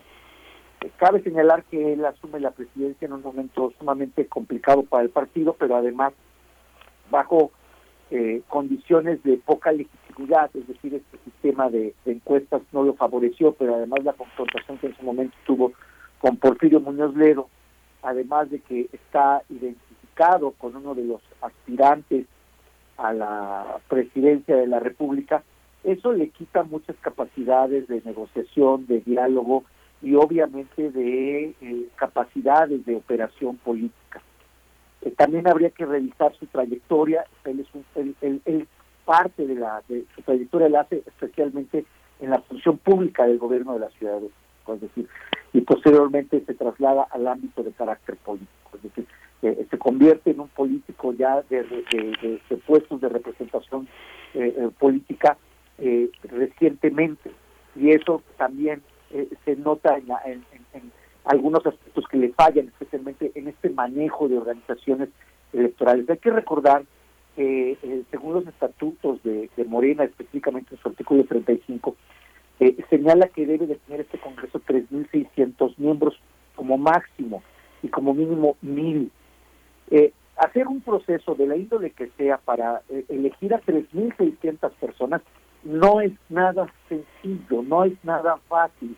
se oye, es una cifra que considerando la, magnitud del partido a nivel nacional, de este partido de masas a nivel nacional, bueno, pues uno podría decir que eh, eh, pues es un número pequeño, pero la realidad es que es sumamente complicado, eh, no está fácil, y me parece que ahí en este caso, tanto al presidente como a la secretaria general les faltó pericia. a fin de cuentas son procesos que, que requieren de cuadros políticos sumamente preparados, y sobre todo en un ambiente donde prevalecen varias cosas como es el clientelismo político, como es el padrinazgo, eh, eh, también tendencias autoritarias, el oportunismo de muchos que ahora ven en Morena la gran puerta para acceder al poder público.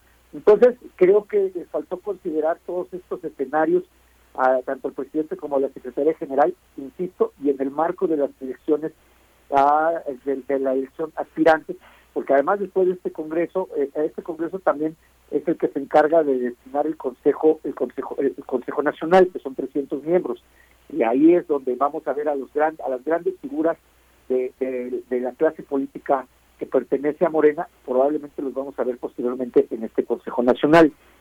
Entonces, ahorita, ahorita digamos que el Congreso, este Congreso es, es, la, es la primera parte de, una gran lucha que se va a vivir al interior de Morena. Hay que, hay que esperarnos todavía a los resultados. Todavía hay que ver mañana cómo quedan eh, eh, ya las listas definitivas de congresistas.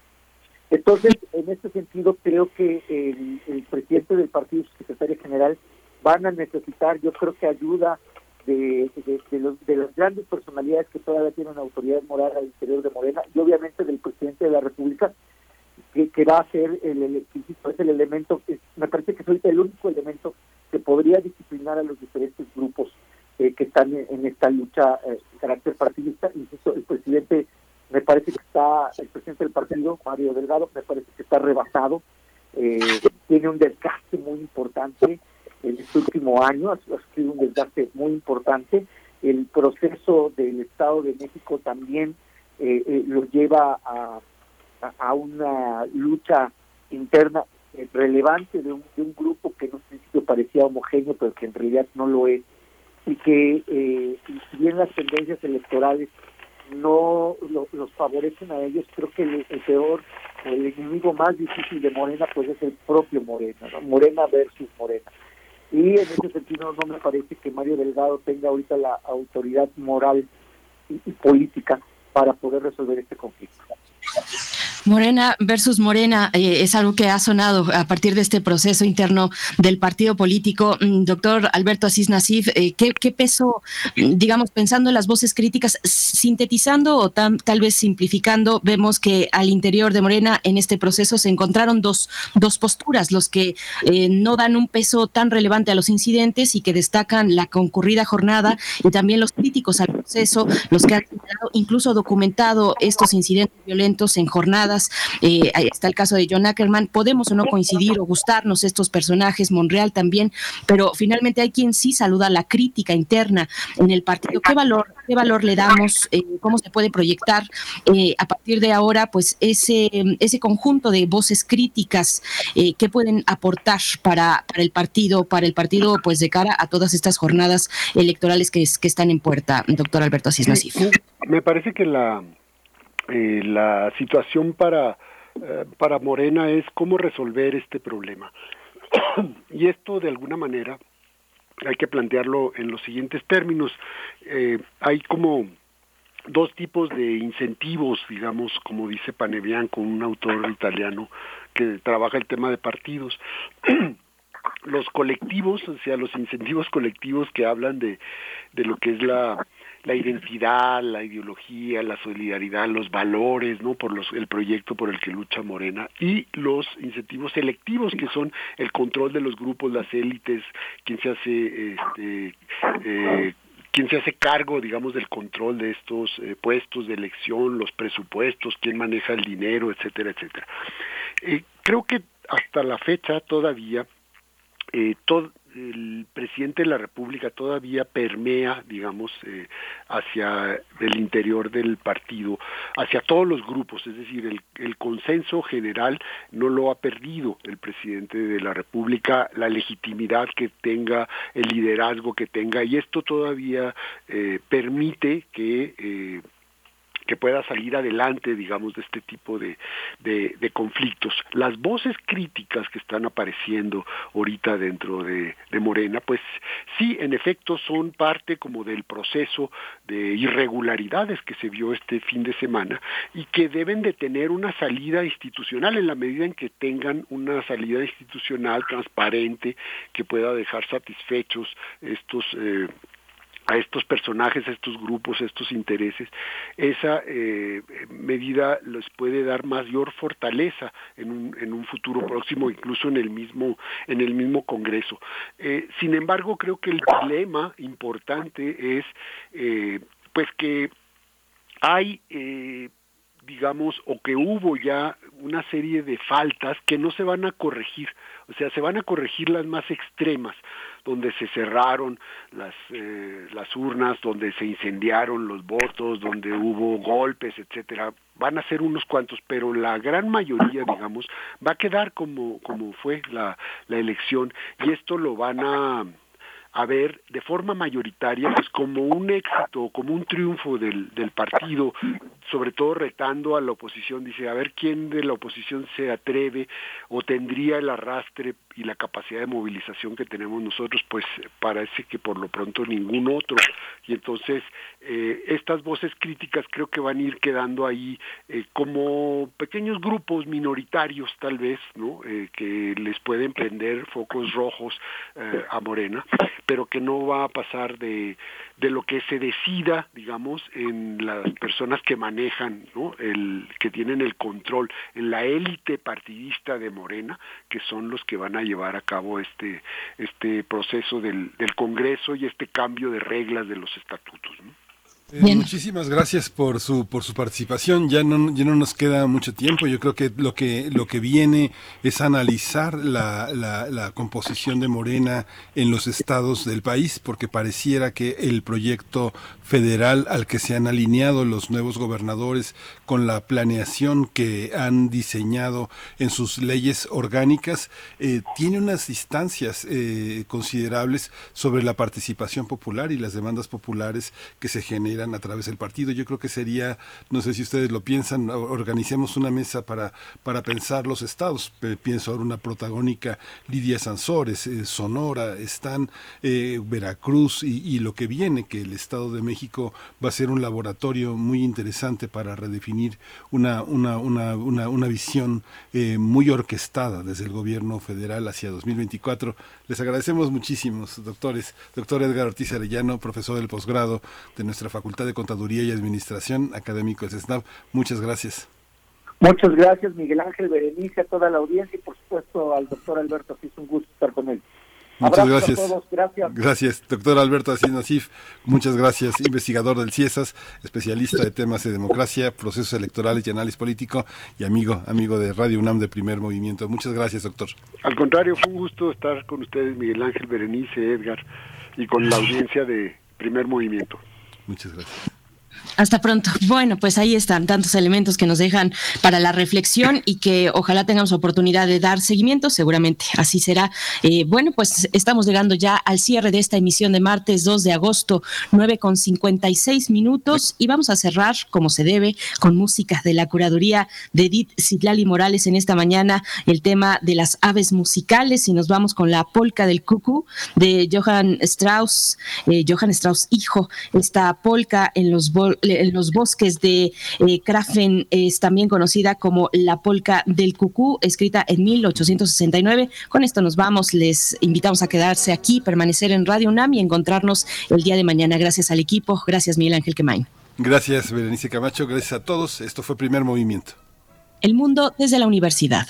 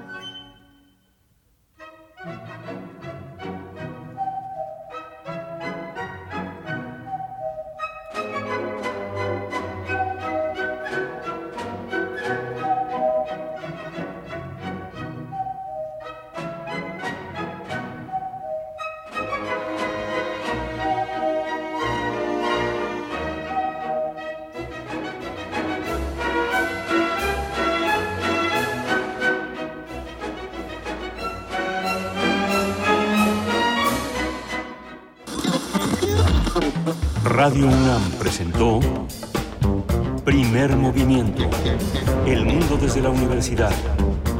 Con Berenice Camacho y Miguel Ángel Gemain en la conducción. Rodrigo Aguilar y Violeta Berber, producción. Antonio Quijano y Patricia Zavala, noticias. Miriam Trejo, coordinación de invitados. Tamara Quirós, redes sociales. Arturo González, operación técnica. Locución, Tessa Uribe y Juan Staca. Quédate en sintonía con Radio UNAM. Experiencia sonora.